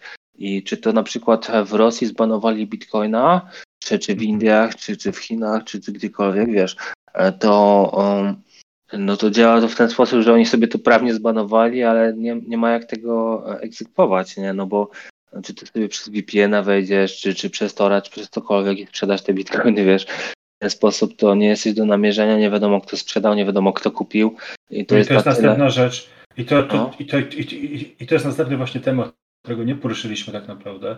Tak naprawdę, e, wiesz, są jakby dwa stereotypy, które zostały zbudowane właśnie na kryptowalucie, czyli e, stereotyp szybkiego zarobku, tak? Następny stereotyp, który jest też niebezpieczny, kierowany przez instytucje pa- państwowe, które chcą mieć kontrolę, że tak naprawdę kryptowaluta słu, słu, służy jakby do tak, do ha, ha, handlu bronią, do handlu narkotykami i innymi rzeczami nielegalnymi, zobacz. Taki Ja stereotyp powiem- też budują ja ci powiem tak, nie? Ale, ale nie tylko, bo ja ci powiem szczerze, ja wynajmuję mieszkanie, nie? I ja płacę Mhm. w, bitcoinie, tak się umówiłem z właścicielką, że płacę w, bit, w bitcoinie. I słuchaj, ja jestem na przykład na tym zarobiony, no bo ja płacę mniej niż normalnie bym dostał w centrum miasta, tam gdzie mieszkam.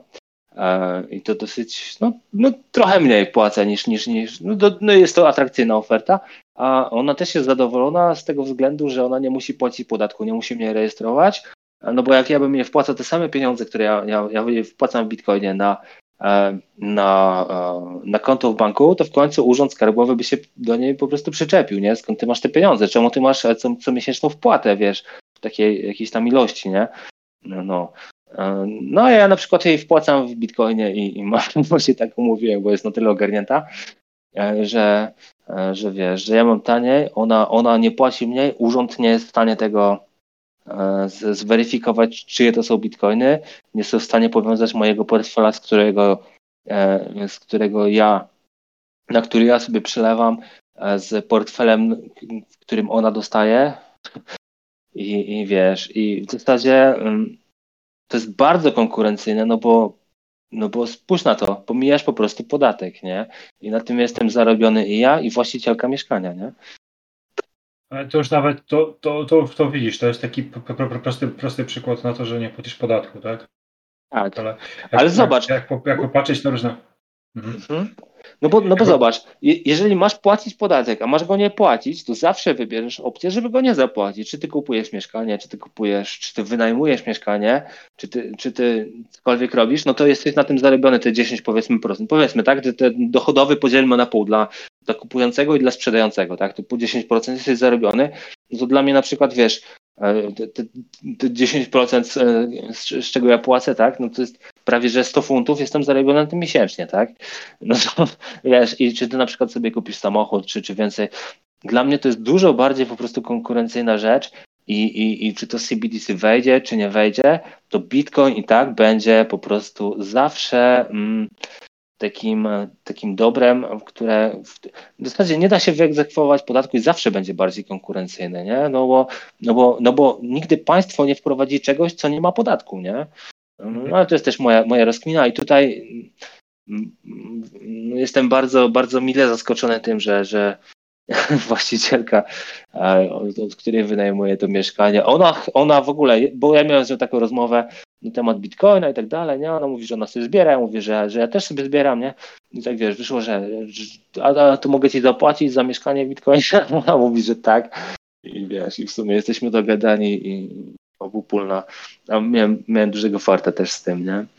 Dobra, No. to może tak, tak, tak słowem zakończenia. Takie małe, szybkie podsumowanie zrobimy, bo już trochę Dawaj. gadamy. Może coś od siebie. No, temat ciekawy, to Powiemy gadamy. jeszcze. No, no, no. Ktoś, ktoś coś do powiedzenia ma jeszcze tak. z- No to ja powiem, to, końcowo? to ja powiem na podsum- to ja powiem podsumowanie to, co ja myślę o kryptowalutach i o przy, przy, przyszłości, bo się spytałem tutaj wa- was, to odpowiem, jak ja to widzę tak naprawdę. Moim zdaniem niestety to pójdzie w stronę niestety CDBC, a to, co tu mówisz tak naprawdę, to jest argument właśnie dla rządu, żeby, żeby spróbować to ukrócić, tak, bo nie ma na tym kontroli, zwłaszcza podatkowej. To jest właśnie ta, ta, pod- ten podstawowy podstawowy pro, pro, pro, problem, że wszystkie systemy dążą jakby do kontroli, tak? Nad transakcjami. Państwo też jest zadowolone z tego powodu, bo jest w stanie od banku wyciągnąć, jakie transakcje prowadzą jej obywatele. Nie? Więc, więc niestety mam wrażenie, że, że przez te kilka lat będzie się jakby walka o kontrolę nad e, jakby nad, nad, nad umysłami, tak? I nad ludźmi, żeby zaakceptowali bardziej rozwiązania właśnie państwowe niż, e, niż te rozwiązania właśnie, które, które były u, u, u źródeł tego. No i, nie, i, i jak widzę jeszcze co do, co, co, do tej, co do tej nowej technologii, tak naprawdę jest to, jest to jakaś taka ciekawa rzecz te NFT, bo tak naprawdę e, moim zdaniem, moim zdaniem chyba nie było jeszcze czegoś takiego, takiego jakoś realnego, realnej rzeczy do handlu właśnie dobrami cyfrowymi, nie? Tymi dobrami niematerialnymi. To Tak, tak. pomysł Idealna sprawa. na, na ten. Tylko tak naprawdę to, to też generuje swoje problemy, tak? Bo takie systemy właśnie gier, czy innych rzeczy, one też, gen- o- on, o- one też mają swoją właśnie mikroekonomię, nie? Więc tutaj to powiązanie tych, tych światów, które są mikroekonomiczne z tym makroekonomią też może być skomplikowane, nie? To tak już tylko mówię a propos problemów, tak? Na, na jakie może na- napotkać ta technologia, nie? Że, że tak naprawdę na przykład gry komputerowe budują swoją jakąś mikroekonomię, nie? Mhm. w grach, tak? Na przykład właściciele serwerów gier też jakoś sterują tym, tym Tak, tym- tak, ale zobacz, jeżeli, jeżeli możesz sobie od, od, odciążyć na przykład, odjąć e, koszty bazy danych, no bo będzie, wiesz, tam rozproszona e, i w zasadzie, wiesz, jeżeli możesz sobie odciążyć to, no bo to będzie sobie działało samo z siebie, tak na dobrą sprawę, jeżeli to oprzesz na blockchainie e, i, i możesz na tym zaoszczędzić, to, to na tym będziesz chciał zaoszczędzić też, nie? Tak mi się, tak mi się wydaje, mogę się mylić oczywiście, ale to Ale ale mogą się też bać utraty raty kontroli. To jest następna rzecz, że taka firma może się bać utraty kontroli. Jeżeli ustalisz Nie. zasady, zasady wcześniej, no to, to nie będziesz tracił kontroli, bo one będą cały czas takie same, nie? Ale no mo, może coś w tym jest trochę, nie? Mo, mo, można będzie spekulować tą, wiesz, walutą i tak dalej. No coś, coś w tym jest, to też co mówisz, nie? Dobra, to tak słowem w sumie możemy, myślę, że możemy kończyć, już trochę się rozgadaliśmy. No, to To- był ciekawy podcast, nie powiem. nie No, powiem. to był dość, dość ciekawy podcast. Dość ciekawy, dobrze, że dobrze, że, że to pójdzie na Spotify. Mam nadzieję, że wiele osób to słucha.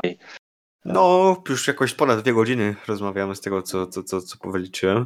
No, Ale no, ale warto. bardzo dużo, bardzo No, dużo, warto. No. bardzo dużo tematów myślę, że poruszyliśmy, wyjaśniliśmy.